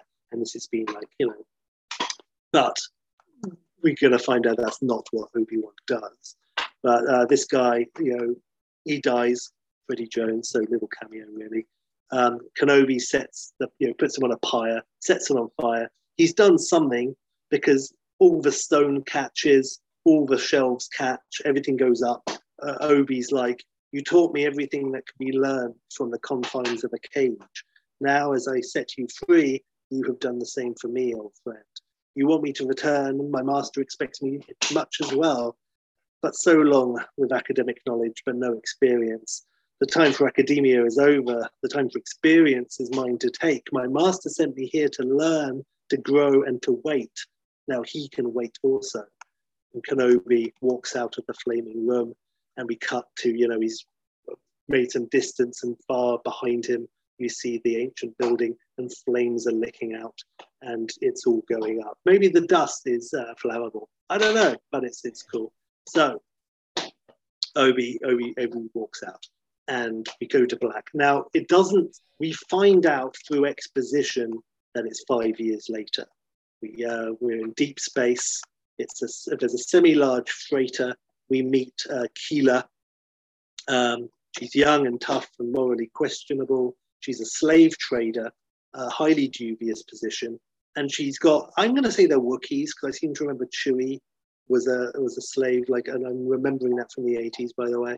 Um, so maybe it's a bunch of Wookiees, not Chewie, by the way. And I'm going to also, spoilers, there's no droids, there's no C three P O or R two in this. Yoda doesn't make an appearance in this film. Um, so don't go expecting any of that. There's no, there's none of that. Um, Julie, uh, but, you know, she's there. They're all in the hold, these poor Wookiees or whatever she's got. And there's like a skeleton crew, and she's maybe the captain or maybe the, you know, the first mate or whatever. Um, she's broken, you know, clearly. Um, so she's smuggling these uh, these people, these these Wookiees or whatever. Uh, but um, the space police arrive, and it's only the, the bloody Republic. So she must flee. There's an exciting, intense sequence where they turn up and, you know, all these ships uh, appear around hers, and she does something clever and tries to break away, but is outmatched and outgunned. It's not looking good. Um, but this activity has drawn uh, attention, and part of the sect turn up because they're attacking just because they're wankers, uh, or maybe because of they want something. The sect gets into it with the Republic. Uh, space bustle erupts. Uh, making the best of the commotion, Keela has the option uh, to jettison uh, cargo into space, maybe a hundred Wookiees. Um, and my God, you know, she's hesitant, but she's going to do it if it means she can escape. But she loses her chance because she's fired upon. She gets into her little ship. I reckon she's got a, like a second in command or a friend who's established very quickly. This is all very quick. Um, he's like a big alien lizard, but he's injured, and she she leaves him there and gets in the ship and, and fucks off, and she escapes. Um, and so some of the Republic police vessels pursue, uh, but she sets navigation to somewhere to lose herself, and she goes to the Cocoon.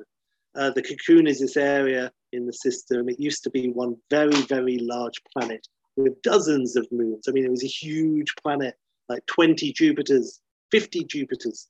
But centuries ago, like, I don't know, fifty of its moons lost orbit and crashed into the surface. It's all fucked up. It's just huge chunks, like half the planet, and other bits just floating around. But but again, years and years ago, someone came along, or a bunch of different people came along over the years and connected a lot of these big space chunks with, like, you know, so it's sort of, sort of a weird organic space station, and they're still orbiting around this massive sun, and it's, you know, it's got loads of asteroids and little mini planets and shit like that. And so this is the Cocoon. it, it's a big, and you know, yeah, it's like everyone comes there to like sell and lose themselves, and it's a big central hub of this weird place in deep space. Um, so it's a place for wanderers and refugees, and you've got lots of, you know, opportunity for Mos Eisley type situation. We're not not a bar, but you know, there's a lot of weird people wandering around, a bit like Deep Space Nine.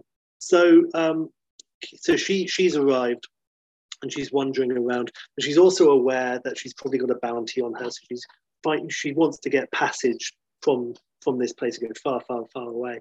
Um, but she also, we also discover um, on board are a large number of clones awaiting transport. Um, you know, it's a real refugee situation. Thousand, let's say, um, clones, maybe even more, but let's say a thousand. Um, she's exploring, looking for a way to get out of there. She's also aware that there's like, um, other than this mass exodus of clone refugees who are just, they have no place to go. Um, they're not needed anymore. The beginnings of insurrection are, are rumbling somewhere about, you know, clone rights. So they're, they're, they just need to get somewhere safe, and they've got a lot of enemies. Um, Kilo is also aware of a cloaked figure lurking about, who's also apparently looking for transport, but she doesn't like the look of him and suspects he may be a bounty hunter on her trail. Um, he, she follows the figure and, you know, makes some moves to turn the tables, um, but also, you know, she's wandered into like some secure area. She sets off an alarm, and, you know, he wasn't meant to be there, and she's sort of given the game away for him. Uh, and we discover that, you know, he's not a bounty hunter, and he has his own agenda. Um, and he takes off his hood, and it's Obi-Wan, and he's looking much more shabby than when we saw him earlier, and he's got a beard now, and he's been wandering around like Kane in Kung Fu for years.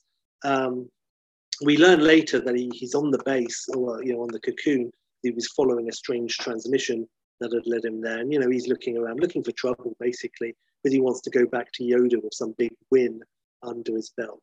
Uh, so he, so he's followed this place, you know, followed the beam or whatever to this place. Um, but the suspicious new arrivals who, who suspiciously turn up, they're only partly part of the sect, and they want to destroy the clones. So a big, you know, there were ships attacking and nasty assassins running around. Obi is almost reluctant to get involved, honestly, but he can't help himself. If only for, you know, because he's bored, or, you know, he's been wandering around, he's looking for action anyway. So there's a cool action sequence at this point with the sect and with Keela and with Obi, and they're shooting and fighting. And, you know, as it turns out, Obi reveals all at once that he's nails as fuck. Uh, at one point, he essentially, now, I, the first time I saw a force push was episode one, but I'm, I'm, I'm going to assume someone would have come up with a force push. He essentially force pushes around a corner, pushing into a bulkhead, which ricochets off and bounces into this sect member, who's pushed through this window of a high walkway to his screaming end. Uh, so he does lots of cool shit like that.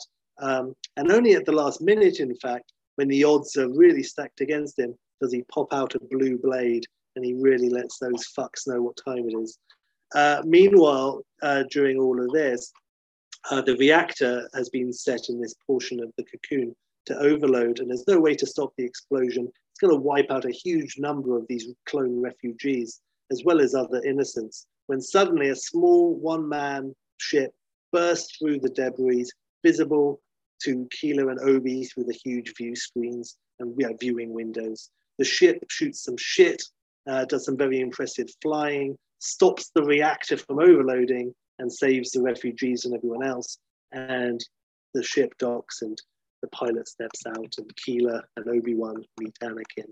And Anakin is a pilot for hire, essentially. And like I said about this planet he comes from, uh, it's very like technological. It's kind of a bit, it's not like Coruscant as we've seen it, but it's it's very technologically dependent, let's say, very comfortable and uh, computer-based and droid-based. It's nice. Uh, but he's been, you know, doing basically as a pilot for hire, almost like an air, a space bodyguard flying. And he's heard of the exodus of clones, and he's volunteered to help the clones reach. They're kind of a Battlestar Galactica or Mad Max two situation, where they've got a big ship filled with these clones, uh, and it, it needs to be protected. And Anakin's going to be one of the ships flying around working defense. And he says to Obi, uh, you know, he saw Obi, you know, do cool shit. And he's like, come on, uh, you know, you, you should come with. And Obi's like, yeah, um, but they need to get the clones to this planet um, where the Prime Minister has, you know, made um, made it open as a safe harbour for the refugees. He's like, you can come here because look, most places are shunning them and sending them away. And they, we don't want anything to do with you. And they're going to get hunted down at some point.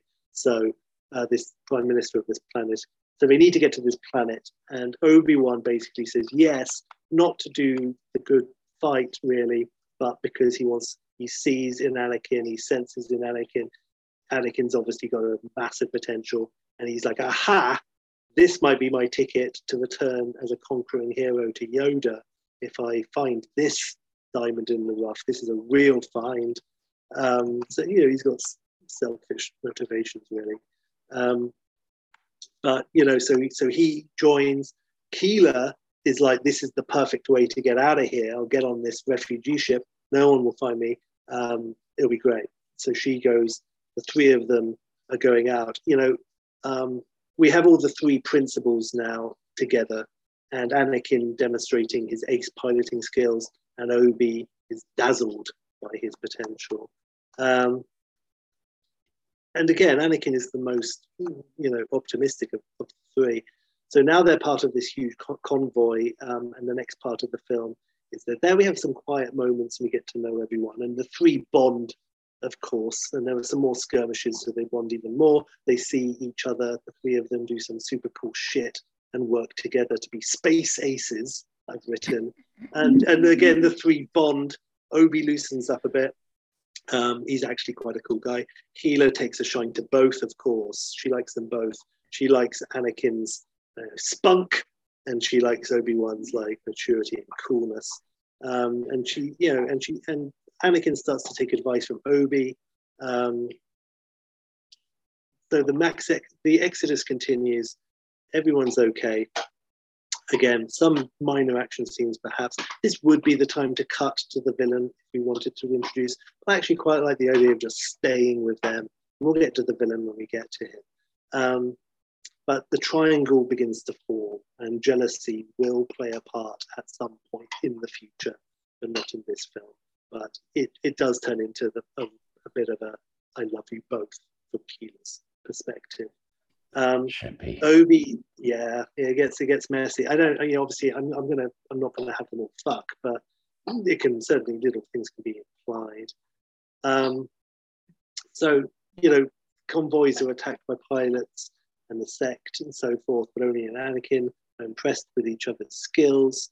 Now we keep hearing about this signal, now this signal which is which brought Obi there in the first place. Um, it's like, what what is this? There's some powerful signal being transmitted through space, and it and they can't pinpoint where it's from exactly, but it's it seems to be like it's being transmitted to everything that it can find, you know, ships and droids and whatnot. Um, so there's a bit, you know, in the convoy, Obi and Anakin, um, you know, are discussing, and Keela, uh, uh, it's all sort of unraveling, uh, revealing itself. They're like, what what is this? Um, what's going on? Why is the beam sort of being secretive and hidden? Why is the planet of origin, you know, blocked? So they find a clever way of unblocking it. They, they you know, trace the signal back to its source.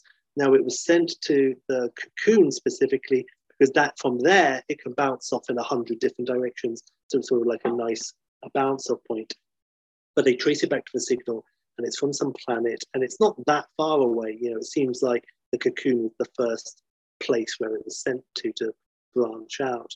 Um, so with stolen equipment, they discover where it is, and it's you know it's not a million miles away, um, but it's moving from the outer rim to the inner rim and more and more in. But what is this beam? What why is it going deeper into the center of the system, the galaxy? What's its purpose? And they discover the truth when it's too late. And around the halfway point of the film, and again, it's Star Wars, so it's probably like a good two twenty, this film. And halfway through, um, the beam becomes active. Now, was I influenced by Order sixty-six? I don't know, uh, not knowingly, but the beam becomes active and they activate the droids. And the droids, every droid uh, rises up and attacks, and they're said to go mental and just kill any humanoid, essentially. And this was what the sect were. Well, the sect didn't necessarily know, but the big bad guy, Gilgud, this was him, and he sent it out. and this was his plan to cleanse the universe, wipe out a, you know, everyone who's around a droid. Um, and so again, the droids rise up on this ship, on the on the Exodus ship, and attack everyone. And there's a lot of death, even you know, in a tasteful, non-bloody way. But the three heroes, they fight all sorts of droids, protocol droids, R two units, weird designs, that funny, bulky Borb, Borb, him, waiters, mechanics, doctors. They all they all have to be fought. They all have their own crazy strengths and weaknesses, depending on their design and job allocation. That medical droid from Empire, he can pop up and he has a massive fight with Anakin. It was really hardcore. And the convoy is fucked because of this, and it crashes into a planet. Um, the beam is still spreading out, and soon it'll be much worse. Anakin is like, fuck me, my home planet is like ninety percent like droids just doing shit for everyone, like computers and mobile phones. So it's like, we've got to sort this shit out, and it's just going to go further into the galaxy, and this is going to be madness. Um, so here on this planet with the crash ship and all these uh, clone refugees, the three have to make this choice. Do they continue somehow to try and get the clones to this safe planet, or do they scatter and go their separate ways and say, see you later, this is nuts? Or as Anakin says, let's go to the source of the beam and fucking stop it before, you know, it, things go from bad to worse. Um, this, by the way, is the Welded Army, all of the droids. That's the reference. Um, the other title uh, was something like Attack of the Droids or Rise of the Droids, something like that. So yeah, it wasn't Attack, because that's too similar, but it was something like Rise of the Droids. Um, so yeah, they need to stop this fucking uh, beam from the source. Um, Obi and Kilo and Anakin have a bit of, you know, they're like, okay, they're convinced, basically. They're not massive twats. They're like, yeah, fine, let's let's do it. So they, they go. Kilo is maybe, you know, she she's she's being pushed towards the good, and she was always a bit ambiguous. Um, so the trio get to the source and they follow the beam, and um, it's from this moment in the film, really, that Anakin knows that he has to learn the way of the Force, because he sees like shit's going down and Obi-Wan's like hardcore, and I do know that I have the Force. Um, Obi is just determined to train Anakin no matter what, you know, fortune and glory. So they get to this planet, and it's gassy and misty and foggy and shitty. And it exists as part of this like star cluster, which is orbiting this gravity imploding mega star or something. And on this shitty little planet, which is all misty and cold, looks like, and you know, it's beautiful in a misty sort of murky way. Uh, on a tiny rock island is like a stronghold of some sort, and this is the third act shit. So they infiltrate, uh, they fight through some defenses, including sect and, you know, more droids and stuff, and, and other fucks I've written. Uh, all of the pre-established baddies arrive at the same time, of course, for the third act shit. Pirates and the public police, maybe. Um, all of these have been playing a part throughout. And then, of course, we finally meet the villain, who's Crimsai Sakarat, who's Gielgud. Um, he explains his plan, basically. The heroes are in a tight spot. Um, but, yeah, and he appears to have won. That he's got the three. They're fucked, basically. And then they turn it around in a cool way. Um, Obi has a cool lightsaber fight. Anakin does some cool Indiana Jones stuff. Keela destroys the beam device, sending the planet into the center of the star cluster, where the gravity is so strong it'll collapse everything. The heroes escape as the whole cluster is sucked in to itself um, due to Keela shifting like a moon's orbit or something. They stop the beam. They fuck up Ki Sakarat. Uh, by the way, he dies. Uh, he's a pure one and done. In a touch of irony, uh, Keela, I don't know, he, she opens a door, and he, he's turned on by the droids, of course, that he's programmed, and he's killed by uh, probably having a, a metal fist punched through his throat, but we don't see that. Um, so, so they escape, and the ship um, is okay, and they make it back to the clone, where they left the clones, and they manage to take the clones to this place, this safe harbour with a nice prime minister. But whilst just after they've escaped from the planet and everything, and they're flying away, Anakin asks Obi, like, if they managed to stop the beam before it reached his home world. Obi says yes, and Anakin says phew. But in episode two, we do discover that Obi lied. The beam had already traveled too far. There was nothing they could have done, and it did reach his home world after that. Um, it was already too late, but it got there. All of the droids, you know, it killed everyone. So in the classic, and you could say it's a Searchers reference, um, Anakin in episode two goes back to his home world, which he was always taking for granted, that my parents, you know, are angry with me, but I'll go back and be a space lawyer one day. Yeah, and he was taking for granted that they would always be there. And he gets there, and it's like the whole city is just like, it used to be cool skyscrapers and shit, just smoking ruin, and everyone's dead. Um, so on top of the, you know, love triangle, jealousy stuff, Anakin, of course, blames Obi-Wan, um, and also he blames himself for not going home sooner or whatever, not that he could have done anything. So he blames himself, and he directs that to uh, towards Obi-Wan. Um, so it's not good. It doesn't turn out well for anyone. But for now, the three are united, and they return to where they left the clones. They get the clones to the safe planet, offering them refuge. They make it. Everyone's happy. It's the end. They feel good about themselves. They're united here. They're as united here as they will ever be. They're three strong, fighting for good. Obi and Kilo and Anakin, they do have a triangle going on at some point. Um, But again, she likes the maturity and self-confidence of Obi, maybe equally, you know, to the bravado and youth and spunk of, of Anakin. Um, but, you know, by the end of the film, at this point, Anakin has shown her how to be selfless. Um, Anakin has shown Obi that he does have responsibilities to others, not just himself. And um, Obi has taught Anakin some inkling of his potential, that he is capable of so much more after a lifetime of trying to prove to himself that he's special, thinking that, you know, he will be able to get home to his parents later, you know, but he's like, oh, but they're so boring, so that's a quick hint later. It is a happy ending of sorts. Now, having finally made it, you know, it's like a, maybe celebrations, maybe even medals. The clones are safe. They meet the Prime Minister, uh, who was there, you know, there right from the beginning. And we finally meet him, and he's like, you three have proved an inspiration, not just to this planet, but to the system and the galaxy and the universe beyond. You know, you three, this is the Prime Minister continues, you have all shown that you have inside you the potential for wonders. You are exactly what this galaxy needs, what we have always needed. And he looks at Anakin and he's like, the future starts now. And the heroes bask, and the crowd cheers, and the Prime Minister applauds. And we find out his name is Minister Palpatine, and he is here to help. And that's the end. And it's directed by Wolfgang Peterson, blue writing on John Williams' star screen. And that's that's that's my episode one. And guess what? I've got some taglines, even though Star Wars, well, I guess it had taglines. I've got uh, the dawn of heroes, the birth of power, the beginning, dot, dot, dot, dot, of the end.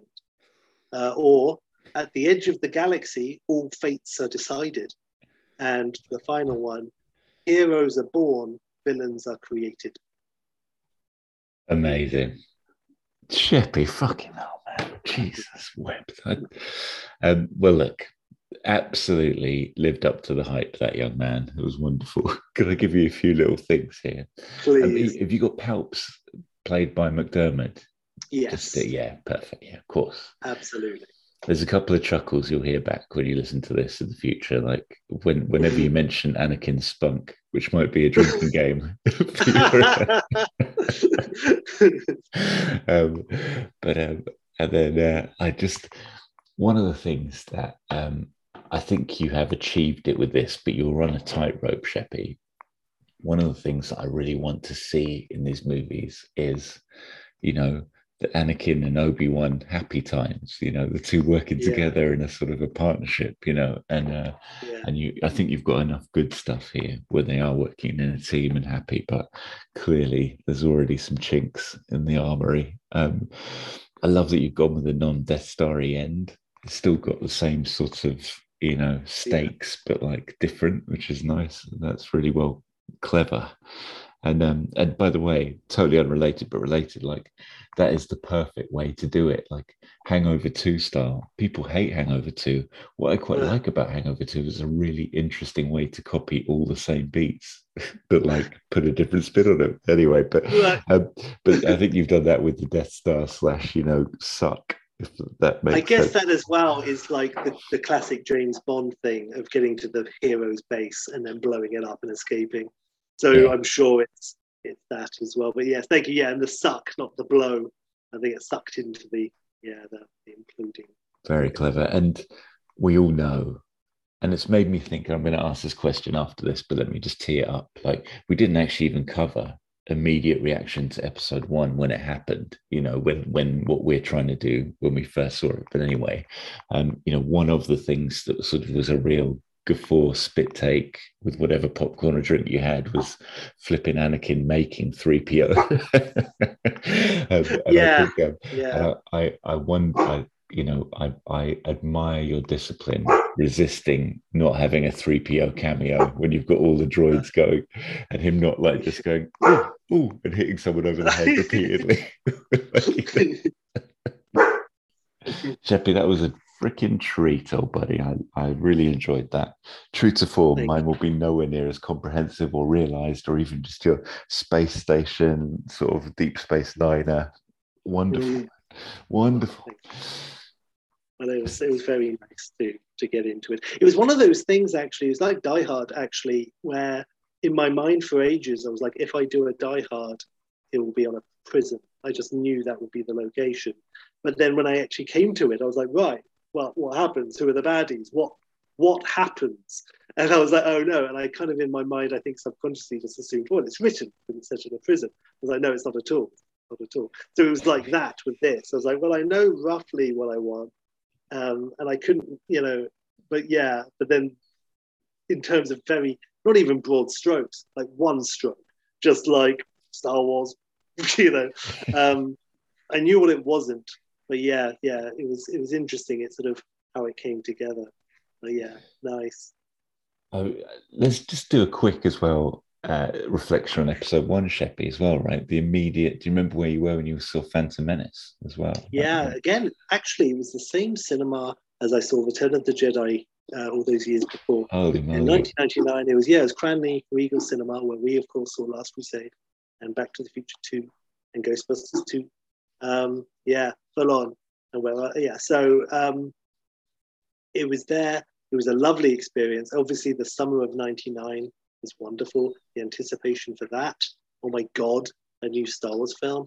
Um, I have time for the prequels. You know, it's they're not the films that I would like them to be, but they have their moments. And just again, talking about that anticipation was lovely. I wasn't crushed by disappointment when I first saw it. I carried, I rode a wave for a little while.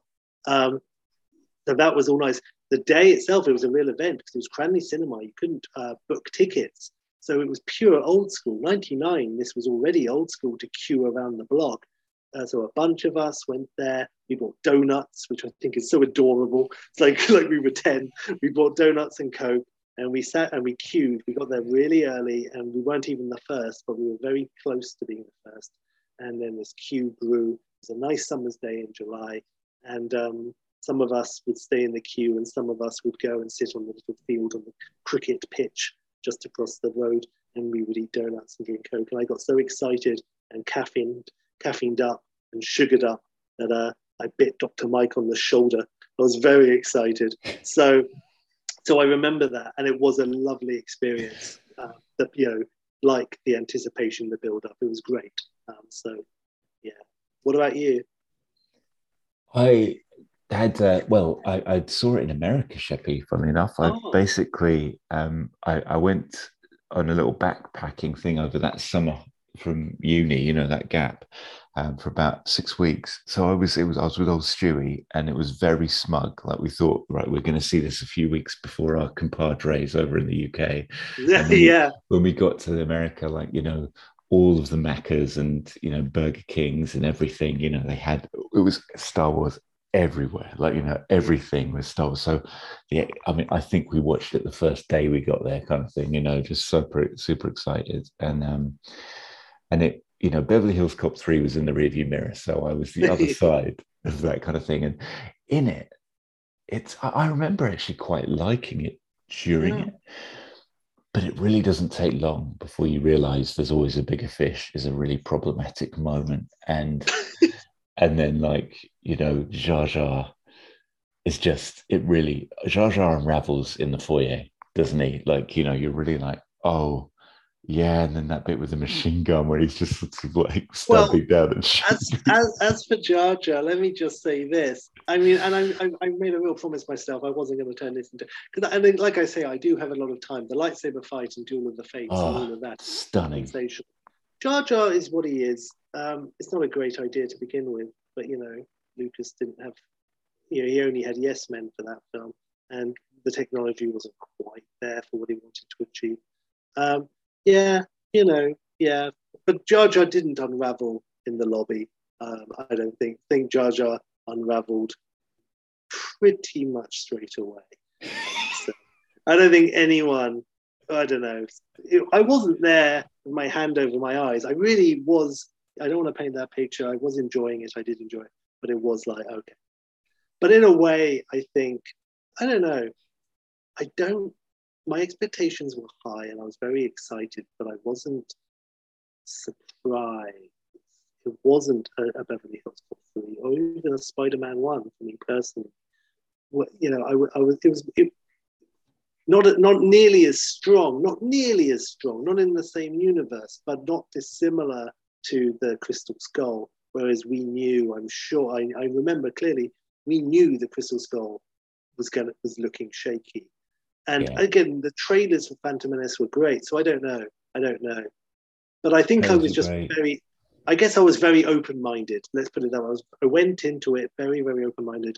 And because of that, I wasn't disappointed. And even watching it, I wasn't like, oh my God, Jar Jar sucks. I, I let it all wash over me. I saw it ultimately four times. I saw it again two weeks later. I really enjoyed it the second time. And then I saw it uh, maybe a month later because it was there for ages, of course. I went, well, yeah, yeah, I went to university and I saw it for my birthday with my mum and uh, Johnny. And Cheppy, like Darth Maul, brilliant. And yeah. uh, Obi-Wan Kenobi, meet Anakin Skywalker, still get a shiver yes. from that. It's nice, yes. you know. Um, yes. So, yeah. Anyway, all good. Nice. I, well, um, and we saw, we did we see it? We saw Attack of the Clones. Yeah, we did. I... we did. I haven't seen it since. Wow. Wow. I haven't that's... seen Sith since we saw that's... Sith. I haven't seen That's Sith. amazing. I'm gonna so you and again. I saw two and three, which is nice. We saw them in London. Yeah, I remember. I'm going to give this to the poddies as well, because this is my favourite. Like, if yeah. I if if you go first, this is in your eulogy. Just which, I, of course, I will. But, um, but yeah, I, I, I just always assume you're going to kill me one day. Only but, as a ghost. But I remember us going to watch Sith at the movies and uh, in Leicester Square, Odeon Leicester Square, on the opening day, and um, and we walked in, and you gave it the old to the usher. You said, "You don't need to see my ticket." Trying to get it without a ticket. What an insufferable twat. I bet I was so pleased with myself. In we, fact... We really liked that. I remember us liking that afterwards, like being, yes, they delivered. Mm, but Yeah. Yeah. Oh, well, no, good. Yeah, no, you know, at that point, I remember I loved Attack of the Clones um, when I first saw it, I, um, and, and Sith, you know. And again... the first twenty minutes of Sith is actually what I've always wanted to see in a Star Wars film, in that I love the slow burn, but just to be like, imagine a Star Wars film where you have the scroll, the camera pans down and it goes straight into an action scene. And then it fucking does. And that whole extended action scene in the first twenty minutes or so, it's great. I love it. Yeah, I'm going to bloody rewatch that, I think. I really want yeah. to. Yeah. Yeah, get drunk. Get drunk and, and watch two and three. Might as well do the trilogy. You're going to do it, or or you could just jump into number two. Yeah, I I I could. Re- they're rewatchable, Sheppy. I they think are. They have their moments. Yeah, we did when episode nine was just about to come out. Poor old Marta. Nah, well, we did one, two, three, four, five, six, seven, eight, and then we went to the cinema. Saw nine over the course of like two weeks or so. But um, nice. you know, so just for that, we didn't do like Rogue One or, or any Solo. that would have been too much, I think. But um, yeah, yeah. So again, that was the last time I saw the prequels, and I, yeah, you know, yeah. It's like watching Diamonds Are Forever. If I was alive and I was me when Diamonds Are Forever came out, I wouldn't be happy. But you know, I grew up with it, and so you know, so it's sort of enough time has passed. It is what it is. It exists. It's, yeah, it exists. There's, there's why not enjoy the good bits? All right, Sheppy, I'm going to give you my pitch so we can uh, send you to bed, sweet prince. um, all right, so um, we have got, I'm going to go straight in here. Uh, now, look, exact same caveats as you, if not doubling down, Sheppy. Like, I've gone with broad strokes because I'm not an aficionado. I don't, you know, I could tread over all sorts of law, whatever, doesn't matter. With, you know, like you say, we're basing this off four, five, six, and there's no doubt some chasms here where I've sort of bulldozed over some things that are in Star Wars. Doesn't really matter. Yeah. Um, so one interesting point here, right? No, you, you've made it already. When you said Lucas said, okay, no, this is a six episode thing, um, and it's the story of Anakin. And we kind of knew that going into this, didn't we? Because I, I just made this one point, which was like, you know, have to accept that it is the Anakin story, and we're not going back and doing like the Rise of the Jedi or something like that. Like, do you know what I mean? Yeah. But, um, yeah. That, you know, and that can be a, a even another thing. Yeah. But yeah. Um, so I've gone, Sheppy, like nineteen ninety-eight. I've said it's taken the same amount of time to get to this.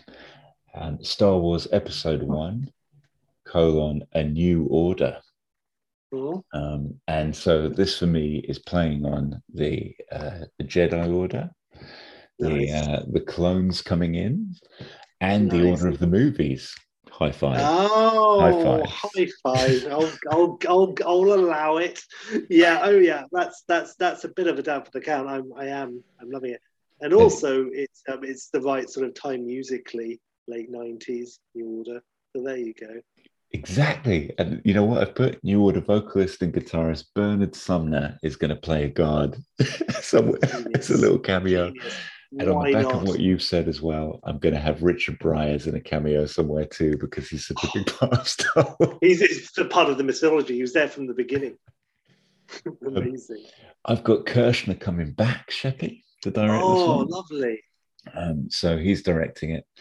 Um, and then let me give you my cast list. Holy shit. Strap in. Kershner, yeah. Well, let me strap in and say, never, never occurred to me Kershner coming back. Why not? Why not? Just because he only made one good film, in my opinion.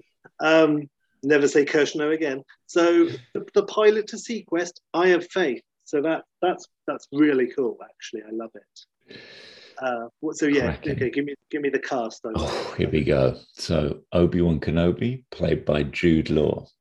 Oh, nineteen ninety-eight, nice. Jude Law coming in. He looks uh, like McGregor. I mean, he he looks like young Alec Guinness a little I bit. I think he does. I think he's got the same yeah. forehead.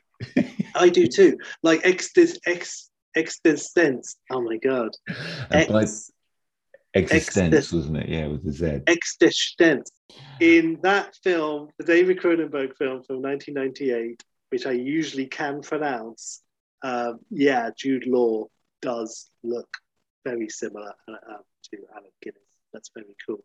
Nice. And I, and funnily enough, I'm going to steal some of your stuff, maybe. Maybe. I have to remember whether it'll fit. But um, I've actually got two handsome devils here, because then Anakin Skywalker is going to be played by Leonardo DiCaprio, Sheppy. Oh. Now, we have, we probably both have the same problem. This is not David bloody Prowse, either River or Leonardo, let's be honest. Like, yeah. It's not yeah. quite the same physical presence. But never mind, we'll do some it's camera not Liam Neeson.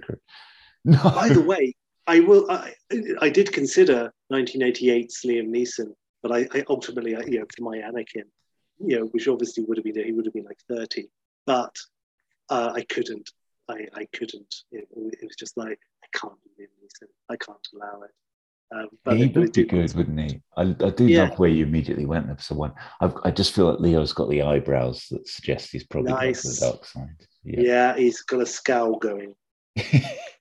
Um, I've then got, and I've just been really shit with my names on the new people. To be honest with you, Sheffy, I don't bloody know how to make up a Star Wars name. You've done beautifully with yours. I mean, there's a whole thing I found on the internet saying to make your Star Wars name, you take the first three letters from your first name and the first two from your last name to make your first name. Then the two letters from your mother's maiden name, yada, yada, all this sort of stuff. Do you want to know what mine is? Yes, please, Sheffy. She be Ragu. That's bloody amazing. It sounds very saucy. Um, yeah. Uh, yeah. I'm Jamway Calon, so let's deal with that. But uh, anyway. That's great. Sounds tasty. It does, doesn't it? Well, I've got playing Jenko, your Padme equivalent, um, Jennifer mm. Collinley. So I've just gone with Jenko. Oh, Jenko. That's genius. It'll make it easy to remember who's who in a minute, Shippy. So um, you've got Jenko, and playing with those two boys, I mean, you have to try and do a love triangle of some sort, right? Because yeah. everyone's too attractive not to. So, okay. um, Frank Oz as Yoda, McDermott nice. as Palpatine. Nice. This is good. I hope you're having a drink as I say this. Neve Campbell as Darth Neve. Oh, genius. Neve Campbell. We're talking Neve about Campbell, like, you know, pretty oh, hot, hot off Scream. Hot, yeah, right. Hot. She's going to play Campbell. Sith in this, Sheppy, and she. Wow, I can ripping. see that. Let's let's let's give it for the girls. Come on, man. Um, she's going to be the big bad over the three movies. So um, wow, fucking hell, Neve Campbell. Yeah, man. That so is a nice. There's twist. actually there's actually a bit of a triangle here between Jenko and Darth Neve going on for poor old Leo. But anyway, um. You know what happens when Campbell turns up and she's got, you know, she's going to kill everyone. You can say, "We're in the soup now." Good God! Between the ragu and the Campbell soup. Anyway, anyway, we're approaching the two-hour mark, I think, Sheffy. So um, I uh, now look. I don't bloody know about this, and in fact, he's he's. He's only a bit peripheral. I don't know where Mace Windu is or when he was made up or not. I know it was the originally the story of him, yeah. as he said, but I'm going like, I'm going Samuel L. Jackson. But I just like Jackson this time. He's wicked. I, yeah. Yeah, why not? Brendan Gleeson as Red She Gledin. Oh. So that's just a whole weird, I don't know how I even bloody made that name up now, but I think it's something. uh, so good, uh, Red She, let's just call him. So he's another Jedi. Um, oh. only, but he's kind of Braveheart era Gleason, right? Oh, nice. And I am not doing any droids like you, and I'm not doing much gimmickry apart from one bit of gimmickry, which is basically Lucas saying, Irvin, you can come in, but I've just found this new digital de-aging technology, and we've oh. got approval from, um, he might even still be around just, no, I think he passed by then, uh, but we've got Tarkin coming back. Um, oh. And uh, so we've got Moff Tarkin, young Moff Tarkin, you know, on the up. I, I have to say, nineteen ninety-eight, you're going to have to just get an actor with a pointy face and call him Moff Tarkin. I don't think you can do a de-ager. Well, you can barely do one in two thousand sixteen. That's probably true. Yeah, you're right. Okay, we'll get a point. Who's a good pointy facer? What do you reckon? There is no famous actor who could play Tarkin, um, so we just got to scour the world and find someone with a Mister Rush face. I like so, that, and then we could just impose a bit of Cushing on top, couldn't we? Yeah, well, no, no, no trickery, because it will be shit in nineteen ninety. I mean, look, it's yours, it's yours to do, it's yours to do. But um, you you can just get someone who looks like Mister Rush with big pointy triangle face. You can slick back his hair, you can accentuate his cheekbones. There are people out there who will be good enough. It doesn't have to be someone famous. Nice, Sheppy. Well, look, I've spent more on the, the cast and the title and a first scene that doesn't exist anymore than I have on the rest of it. So there you go. So we're going to start with the scroll. We've got our episode one in new order. I haven't done the whole scroll, but I can tell you now it doesn't have anything to do with taxes and government. Um, the fir- I've got the first words, which are the Jedi Knights are under threat. That's the Ooh, first thing like, nice. to start oh, with. Like and then, um, and it's a sinister new force that isn't fully understood, which of course is going to become Clone Army further down the line. And I figured what would be quite nice, like, this is what I've binned, by the way, um, but, but like to start in space, exactly as we do with the scroll, but then pull back, pull back, some planets at mid-range, pull back, pull back. And then imagine it's actually in a classroom, like a planetarium style classroom, and Obi-Wan's in class teaching some sort of shenanigans about oh, galaxies. Nice. You know? Uh, but then I realized probably two things. One, I like and prefer your idea, and also binned this in terms of it being so advanced. Um, and I don't want Obi-Wan to be a teacher and the Jedi to all be together like that all the time. You know what I mean? So um, that's the main reason to blow it out. But also probably it needs to start in real space every time anyway. But, you know, so anyway, we start in space. Oh, I don't know. You don't have to. You can make your own, you know, just because the other three, you know, you don't have to. Anyway. Yeah, that's a, that's a bit of gimmickry for, for, for you know, one day. But um, so let's just say we do start in space after all. We've got um, Mace Windu, Obi-Wan, and Red Shear, Brendan Gleeson, um, mm. go investigating. Interesting, I just went investigate a space structure, but I've put like a service station at a Tatooine spot in space, like that kind of thing. But it's just hovering in space. So I didn't go into the beautiful detail you had there, but that kind of thing, you know, your B P... Oh, with your dodgy sausage rolls, but in space. And um, perfect. And uh, Red Shear is senior Jedi, so he's the one. So Red Shear is actually senior to Mace and to Obi-Wan. Mm-hmm. Um, and anyway, they've got an, an informant there who's got some um, something to say about this new bloody um, the sinister force, whatever it is. Um, but actually, they are as they're interrogating this informant at this space structure. Um, they are uh, they're, they're um, attacked by Darth Neve and some troopers, basically. Um, and Darth Neve, we don't really see her face. You don't even know she's a woman yet, maybe. Um, and um, she takes out, she holds off Obi-Wan and Windu and takes out Red Shear. So Gleason's only in this for about out. ten to twelve minutes. Oh, um, I was, I liked him. Um, when you but, uh, said Gleason originally, I don't know if you said Paul Gleason or if I just heard Paul Gleason, but for a long moment I was just imagining Dwight the, from from Die Hard as oh Jedi. Nice oh no no but, but I, I've heard Brendan Gleeson. And actually weirdly yeah. I hadn't even thought about his son being in the new one, yeah, so there we go. Yeah, how about that? There you that's, go I love it. Totally cool, unrelated. I just thought he was yeah. big at the time, and that's nice. Yeah um, nice. so um So anyway, um, you know, of course, uh, Darth Neve makes a hasty escape and gets away, and Obi-Wan and Windu are left with Red Shear, and, you know, a sort of a, a, a bewilderment as to who this incredible Sith was that just managed to do all these awesome hijinks and cool saber shit and all the rest of it.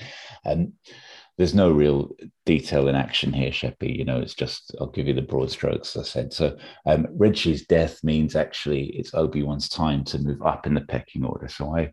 I don't know, like, I, I think I would have come up with the fact that there needs to be some form of hierarchy to the Jedi. Yeah. We've sort of seen yeah. that previously. So um, it is Obi-Wan's yeah, time to step up. Masters and apprentices.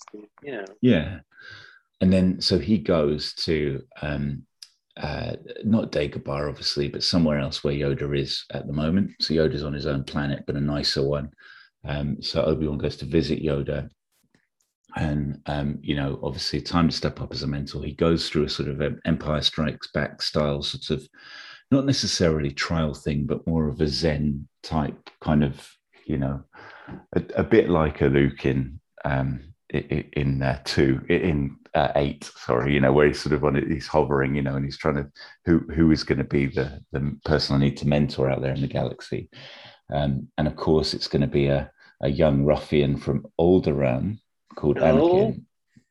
Oh. Um, I've just put that uh, Anakin is similarly, similarly mechanically minded to Luke, um, a teenager again, um, and, and he's feeling something. He knows there's something going on with him. He doesn't really understand the Force, a little bit like you said around, you don't know what's going on over the mountain, you know, he doesn't really know much about it or anything. Um, but essentially, we, we, we've left Yoda's planet here now. We've got Obi-Wan and Mace Windu arriving at Alderaan to ask for permission, right, but being very respectful and engaging in new territory. There's a bit of diplomacy and government-style tactics going on here, Sheppy, but, you know, a little bit like a Phantom Menace, to, but asking for permission to, to basically um, engage and probably remove Anakin as one of the residents of that planet um, for mm-hmm. Jedi training and that sort of stuff or whatever, you know. Um, and we, we've got our Genko assigned from um, the... Now...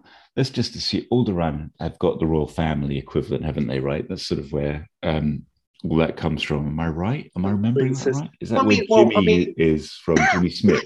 I can't right, remember. Right. Yes, it is. I mean, he's absolutely he's he's mentioned in episode four, um, not as Jimmy Smith, but that would be weird. But yeah, I mean, she's Princess Leia, and I'm not thinking of what we learn in the in the prequels as no. they exist. But no, she is, either. So it must be. You would assume she's a princess. She's Princess Leia Organa. Bail Organa is her adoptive father. So yes, they must be royalty. And I think there's Although a bit they never of call like... him King Organa. In fairness, it's, it's a bit weird because they it never say King Organa. But what can you do? I think the environment they're in in Alderaan is has got a regal feel, but sort of only as much as the um, the rebel. Base almost feels at the end of episode four, you know, that feels very grand when they do the medal ceremony, doesn't it? But it only, yeah.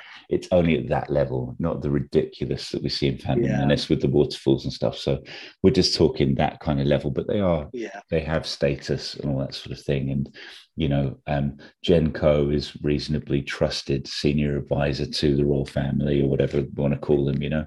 Um, and um, the... Uh, So in this scene, this is just as probably as deep as I go into a little moment, Sheppy, because it's kind of the eye of the duck of the trilogy, because it's a moment where Obi-Wan misses, if you know what I mean. So in this um, in in this uh, establishing moment in uh, in Alderaan where they're t- asking for permission, um, basically uh, Mace notices they've got, I've just made up a name as a Centaurian. I don't bloody know what no. it means, but essentially you've got a Centaurian as one of your guards. I don't trust them. You know, that's not explained in the moment, but Mace sort of takes a look and is like, I, I don't trust a Centaurian sort of thing.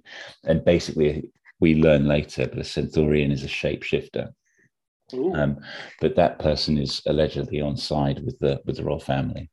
Um, and then, of course, as soon as they leave the room, that Centaurian guard, you know, sneaks off and speaks indecipherably. We don't even know. There's no subtitles. We don't know what they, uh, he says. But, you know, yeah, exactly what I had in mind. And, uh, and then he runs off.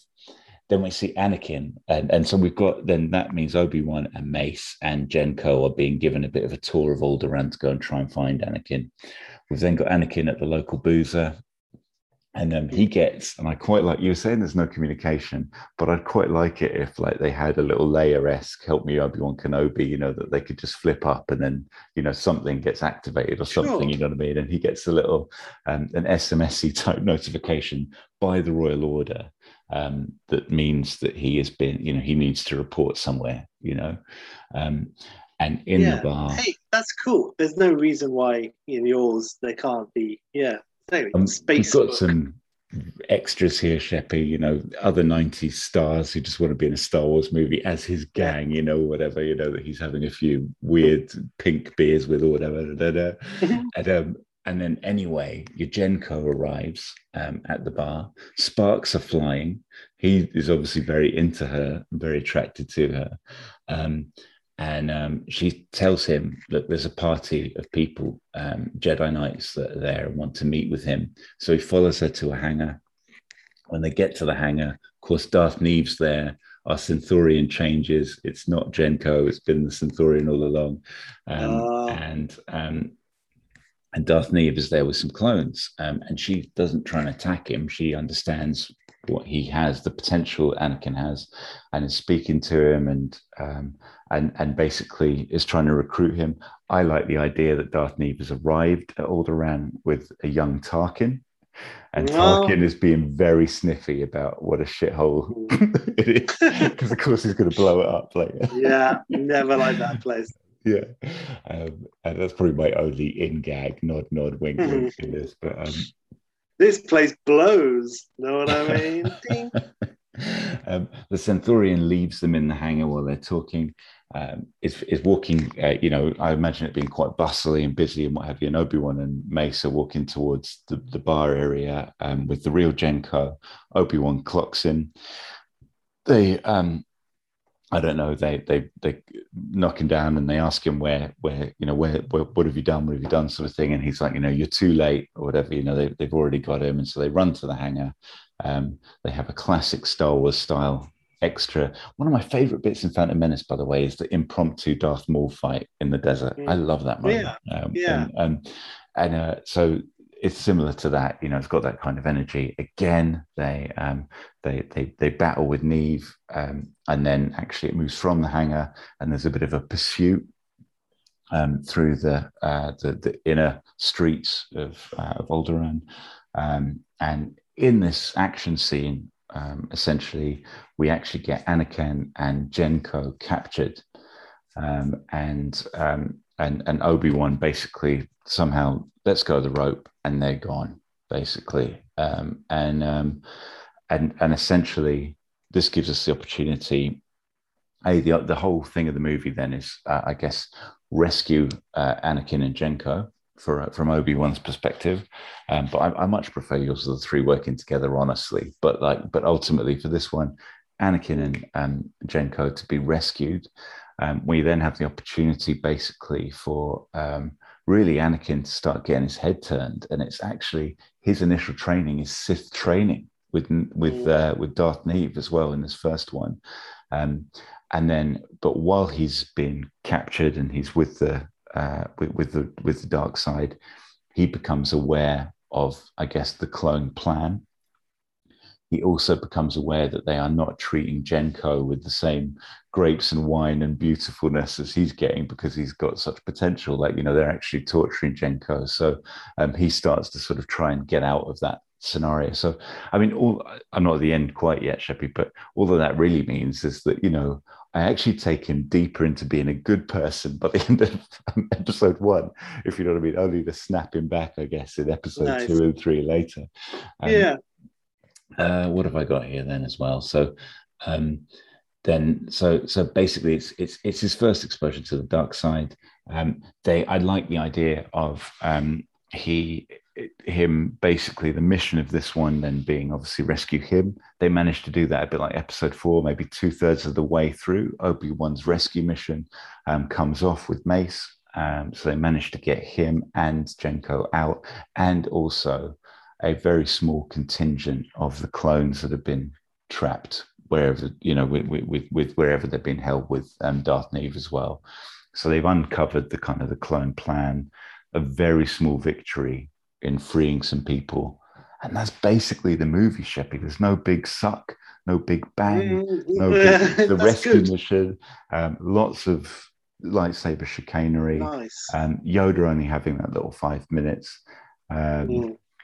At the moment, no triangle between Obi-Wan and um, and our uh, and Anakin and, and and Jenko, but I think there is the possibility for Darth Niamh to be to have turned his head a little bit as well, you know, and uh, yeah, and and That's maybe nice. You've got Jenko being a bit frosty, where obviously she was a bit flirty when it was the sensory guard. Ah. And, um, so there's some comedy potential there, possibly, and then. Uh, Yeah, but but you know, anyway, that, that's kind of where I got to, Sheps. That's sort of the the plan, um, and then I guess episode two, we we we go deeper into the clone stuff. I think that probably for me might be more of a, a three way mission between the three of them. Mm, yeah, um, and then uh, and and maybe we kill off Mace in episode two as well to keep the stakes mm. high. I'm just thinking off that's the top a, of my head now, honestly. And yeah, then, I have to say, really, I mean, it's all cool. You don't really need him to be Mace. He could be any Jedi, and you know, and it could still be Samuel L. Jackson. He doesn't need That's to true. be. It could be Minky Mankey, who I'm a cool fan of. But I like I like this character, and he could. There's potential for him to be like, yeah, really, really cool character. And then of course, yeah, killing him off in episode. I like two. The Centaurian as well. There's potential for some of that sort of shit there too, isn't yeah. there? Um, yeah. Yeah. Definitely. I'd like to think that I, you know, that we would have come up with some form of clever lightsaber. You know, I don't know. Well, maybe not. I, you know, I, I, I can't, I'm not going to use the double lightsaber, of course, but it, it is cool.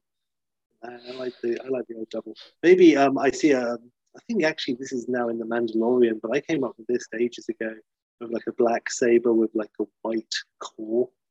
And it's kind oh of yeah. Cool. You know, that's, that's kind of nice. Yeah. If you could have a lightsaber, Jimmy, what colour would it be? I'd go blue, Sheppy. Yeah, I'd, I'd go, go blue. blue too. Yeah. yeah, I like a, but not not not not New Hope blue. I'm actually talking like a royal blue. Nice. Yeah. Yeah. Yeah. I like that. You could have like a little twist on the theme if you had a lightsaber with tiny little electricity sparks inside it, almost like one of the balls with, which, you know, where the electricity goes to your fingers. Little things where it's sort of like deep purple with the blue saber. You know, so different like lightsabers have sort of different power stuff. So you could, yeah, or even just that, yeah, fuzzy around the edge. Here's a design for you. You've got the lightsaber there, and you have a little ball on the bottom mm. of it, like it would look like a handle when it's deactivated, but you could press it. It then has the same connectivity as the, the lightsaber, but it can shoot off like a boomerang and do something and come oh, back nice. like a magnet at the bottom again as well, right? Yeah, that'd be quite that's cool. cool.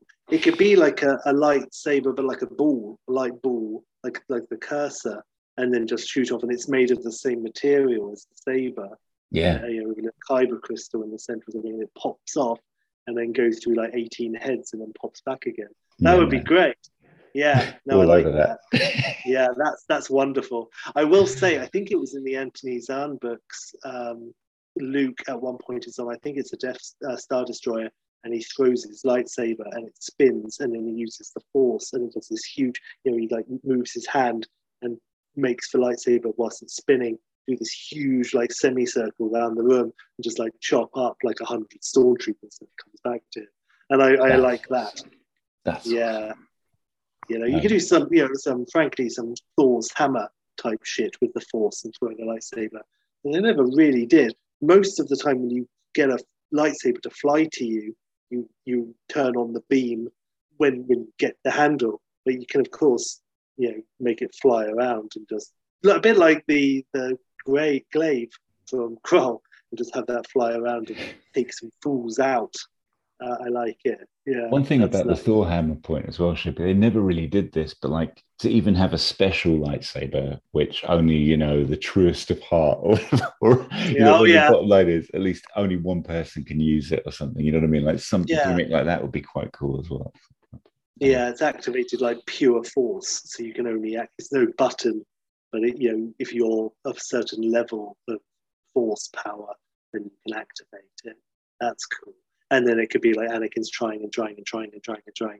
And then like right at the last moment in episode two or something, it like clicks on, he becomes quote unquote worthy, and it pops up, and then he does some mega cool stuff with it. And it could be like, you know, red center, but like kind of like lighter red as it goes out. By the tip, it's like almost yellow, something like nice. a flame. Yeah. Sheppy, yeah. I feel as... Uh, a, a guardian of the agenda sometimes of our pod, we probably have to call it that. Yeah, you're absolutely right. It's been a wild, wild ride. Again, I want to say a huge thank you to people who wrote to me and told me their Star Wars thoughts. And again, I'm sorry I, I had to really heavily abbreviate, but um, it's it's wonderful. And it goes to we'll show... We'll work out a way every, of highlighting it. Everyone, everyone, yeah, that's nice. Everyone has such a, a deep connection with this film. It is really, you know, it, it is nostalgia to, to the point where it is just fused with childhood on a molecular level. So, yeah, it's good stuff. And this has been an absolute joy. I always knew this was going to be a monster, but you're absolutely right, Jimbo. Let's uh, probably wrap this up. But do you want to say quickly then um, what, what will the next pod be? I, I will, Sheppy, then. Yes, this is a bit of a curveball one. Uh, a quick context. I was asking G, you know, what do you think we should do as a as a sequel? And she threw out Pretty Woman. And I guffawed, Sheppy, I guffawed and said, who wants to see Richard Gere and Julia Roberts' next step? I mean, it ended so happily. It was such a Cinderella story. It's ridiculous. But then the acorn of an idea came to me, which was actually Gere and Roberts re-teamed up for Runaway Bride. And, that they did. Um, and, and it started to make me think, okay, I'm going to open up. The, this is again like a theme we might revisit in the future, but uh, but for next week's uh, pod, Sheppy, I just want you to think of an existing cinema team. It could be a duo, trio, if you want to see, you know, Martin, Chase, and Short come back together again. Um, but you know, it can be any uh, combo, a troupe, let's say, or duo. You know, I probably will go duo um, of people essentially. Take on different parts in a whole new adventure or uh, setting, but it's essentially the same actors coming back. It's together. A fierce creatures. It's a fierce creatures is the perfect example. Yeah, absolutely. So I give you free rein on this, Sheppy. It can be any genre, any group, any time, alive, dead, possible, impossible, all that stuff. So just have some fun that's with great. It. And um, yeah, man, let's see what you I'll say right with. Now, I want to see the, the cast of Doctor No, but in a totally different type of film. Not a carry-on film, but some sort of crazy comedy. And it's not even that Connery's the main character. It's like, you know, Bernard Lee is the main character and Connery is like supporting. So they, they change, like, you know, like a carry-on film, different focus. There you go. There's a taster. There's a taster right now. Jack Lord doesn't know what's going on. Amazing. That's great, Jimmy. That's wonderful. And I'll nice. Tell you what, I'll, I'll, I've got an idea for a, a Pretty Woman sequel right now. I'll tell you that for nothing. So, we have to do brilliant. That too. Maybe we do that oh, as a quick throwaway. I love it. But what should we do as a sign-off, Sheppy, for this Star Wars marathon? Well, um, I don't know. Is there like a very famous saying or quote from Star Wars, something that's become instantly iconic, which something... to do with something being with you always. Uh, the droid will service you forever, something like that. I think that's the, exactly uh, the quote should be. that, that, that's, that's the one. I thought so.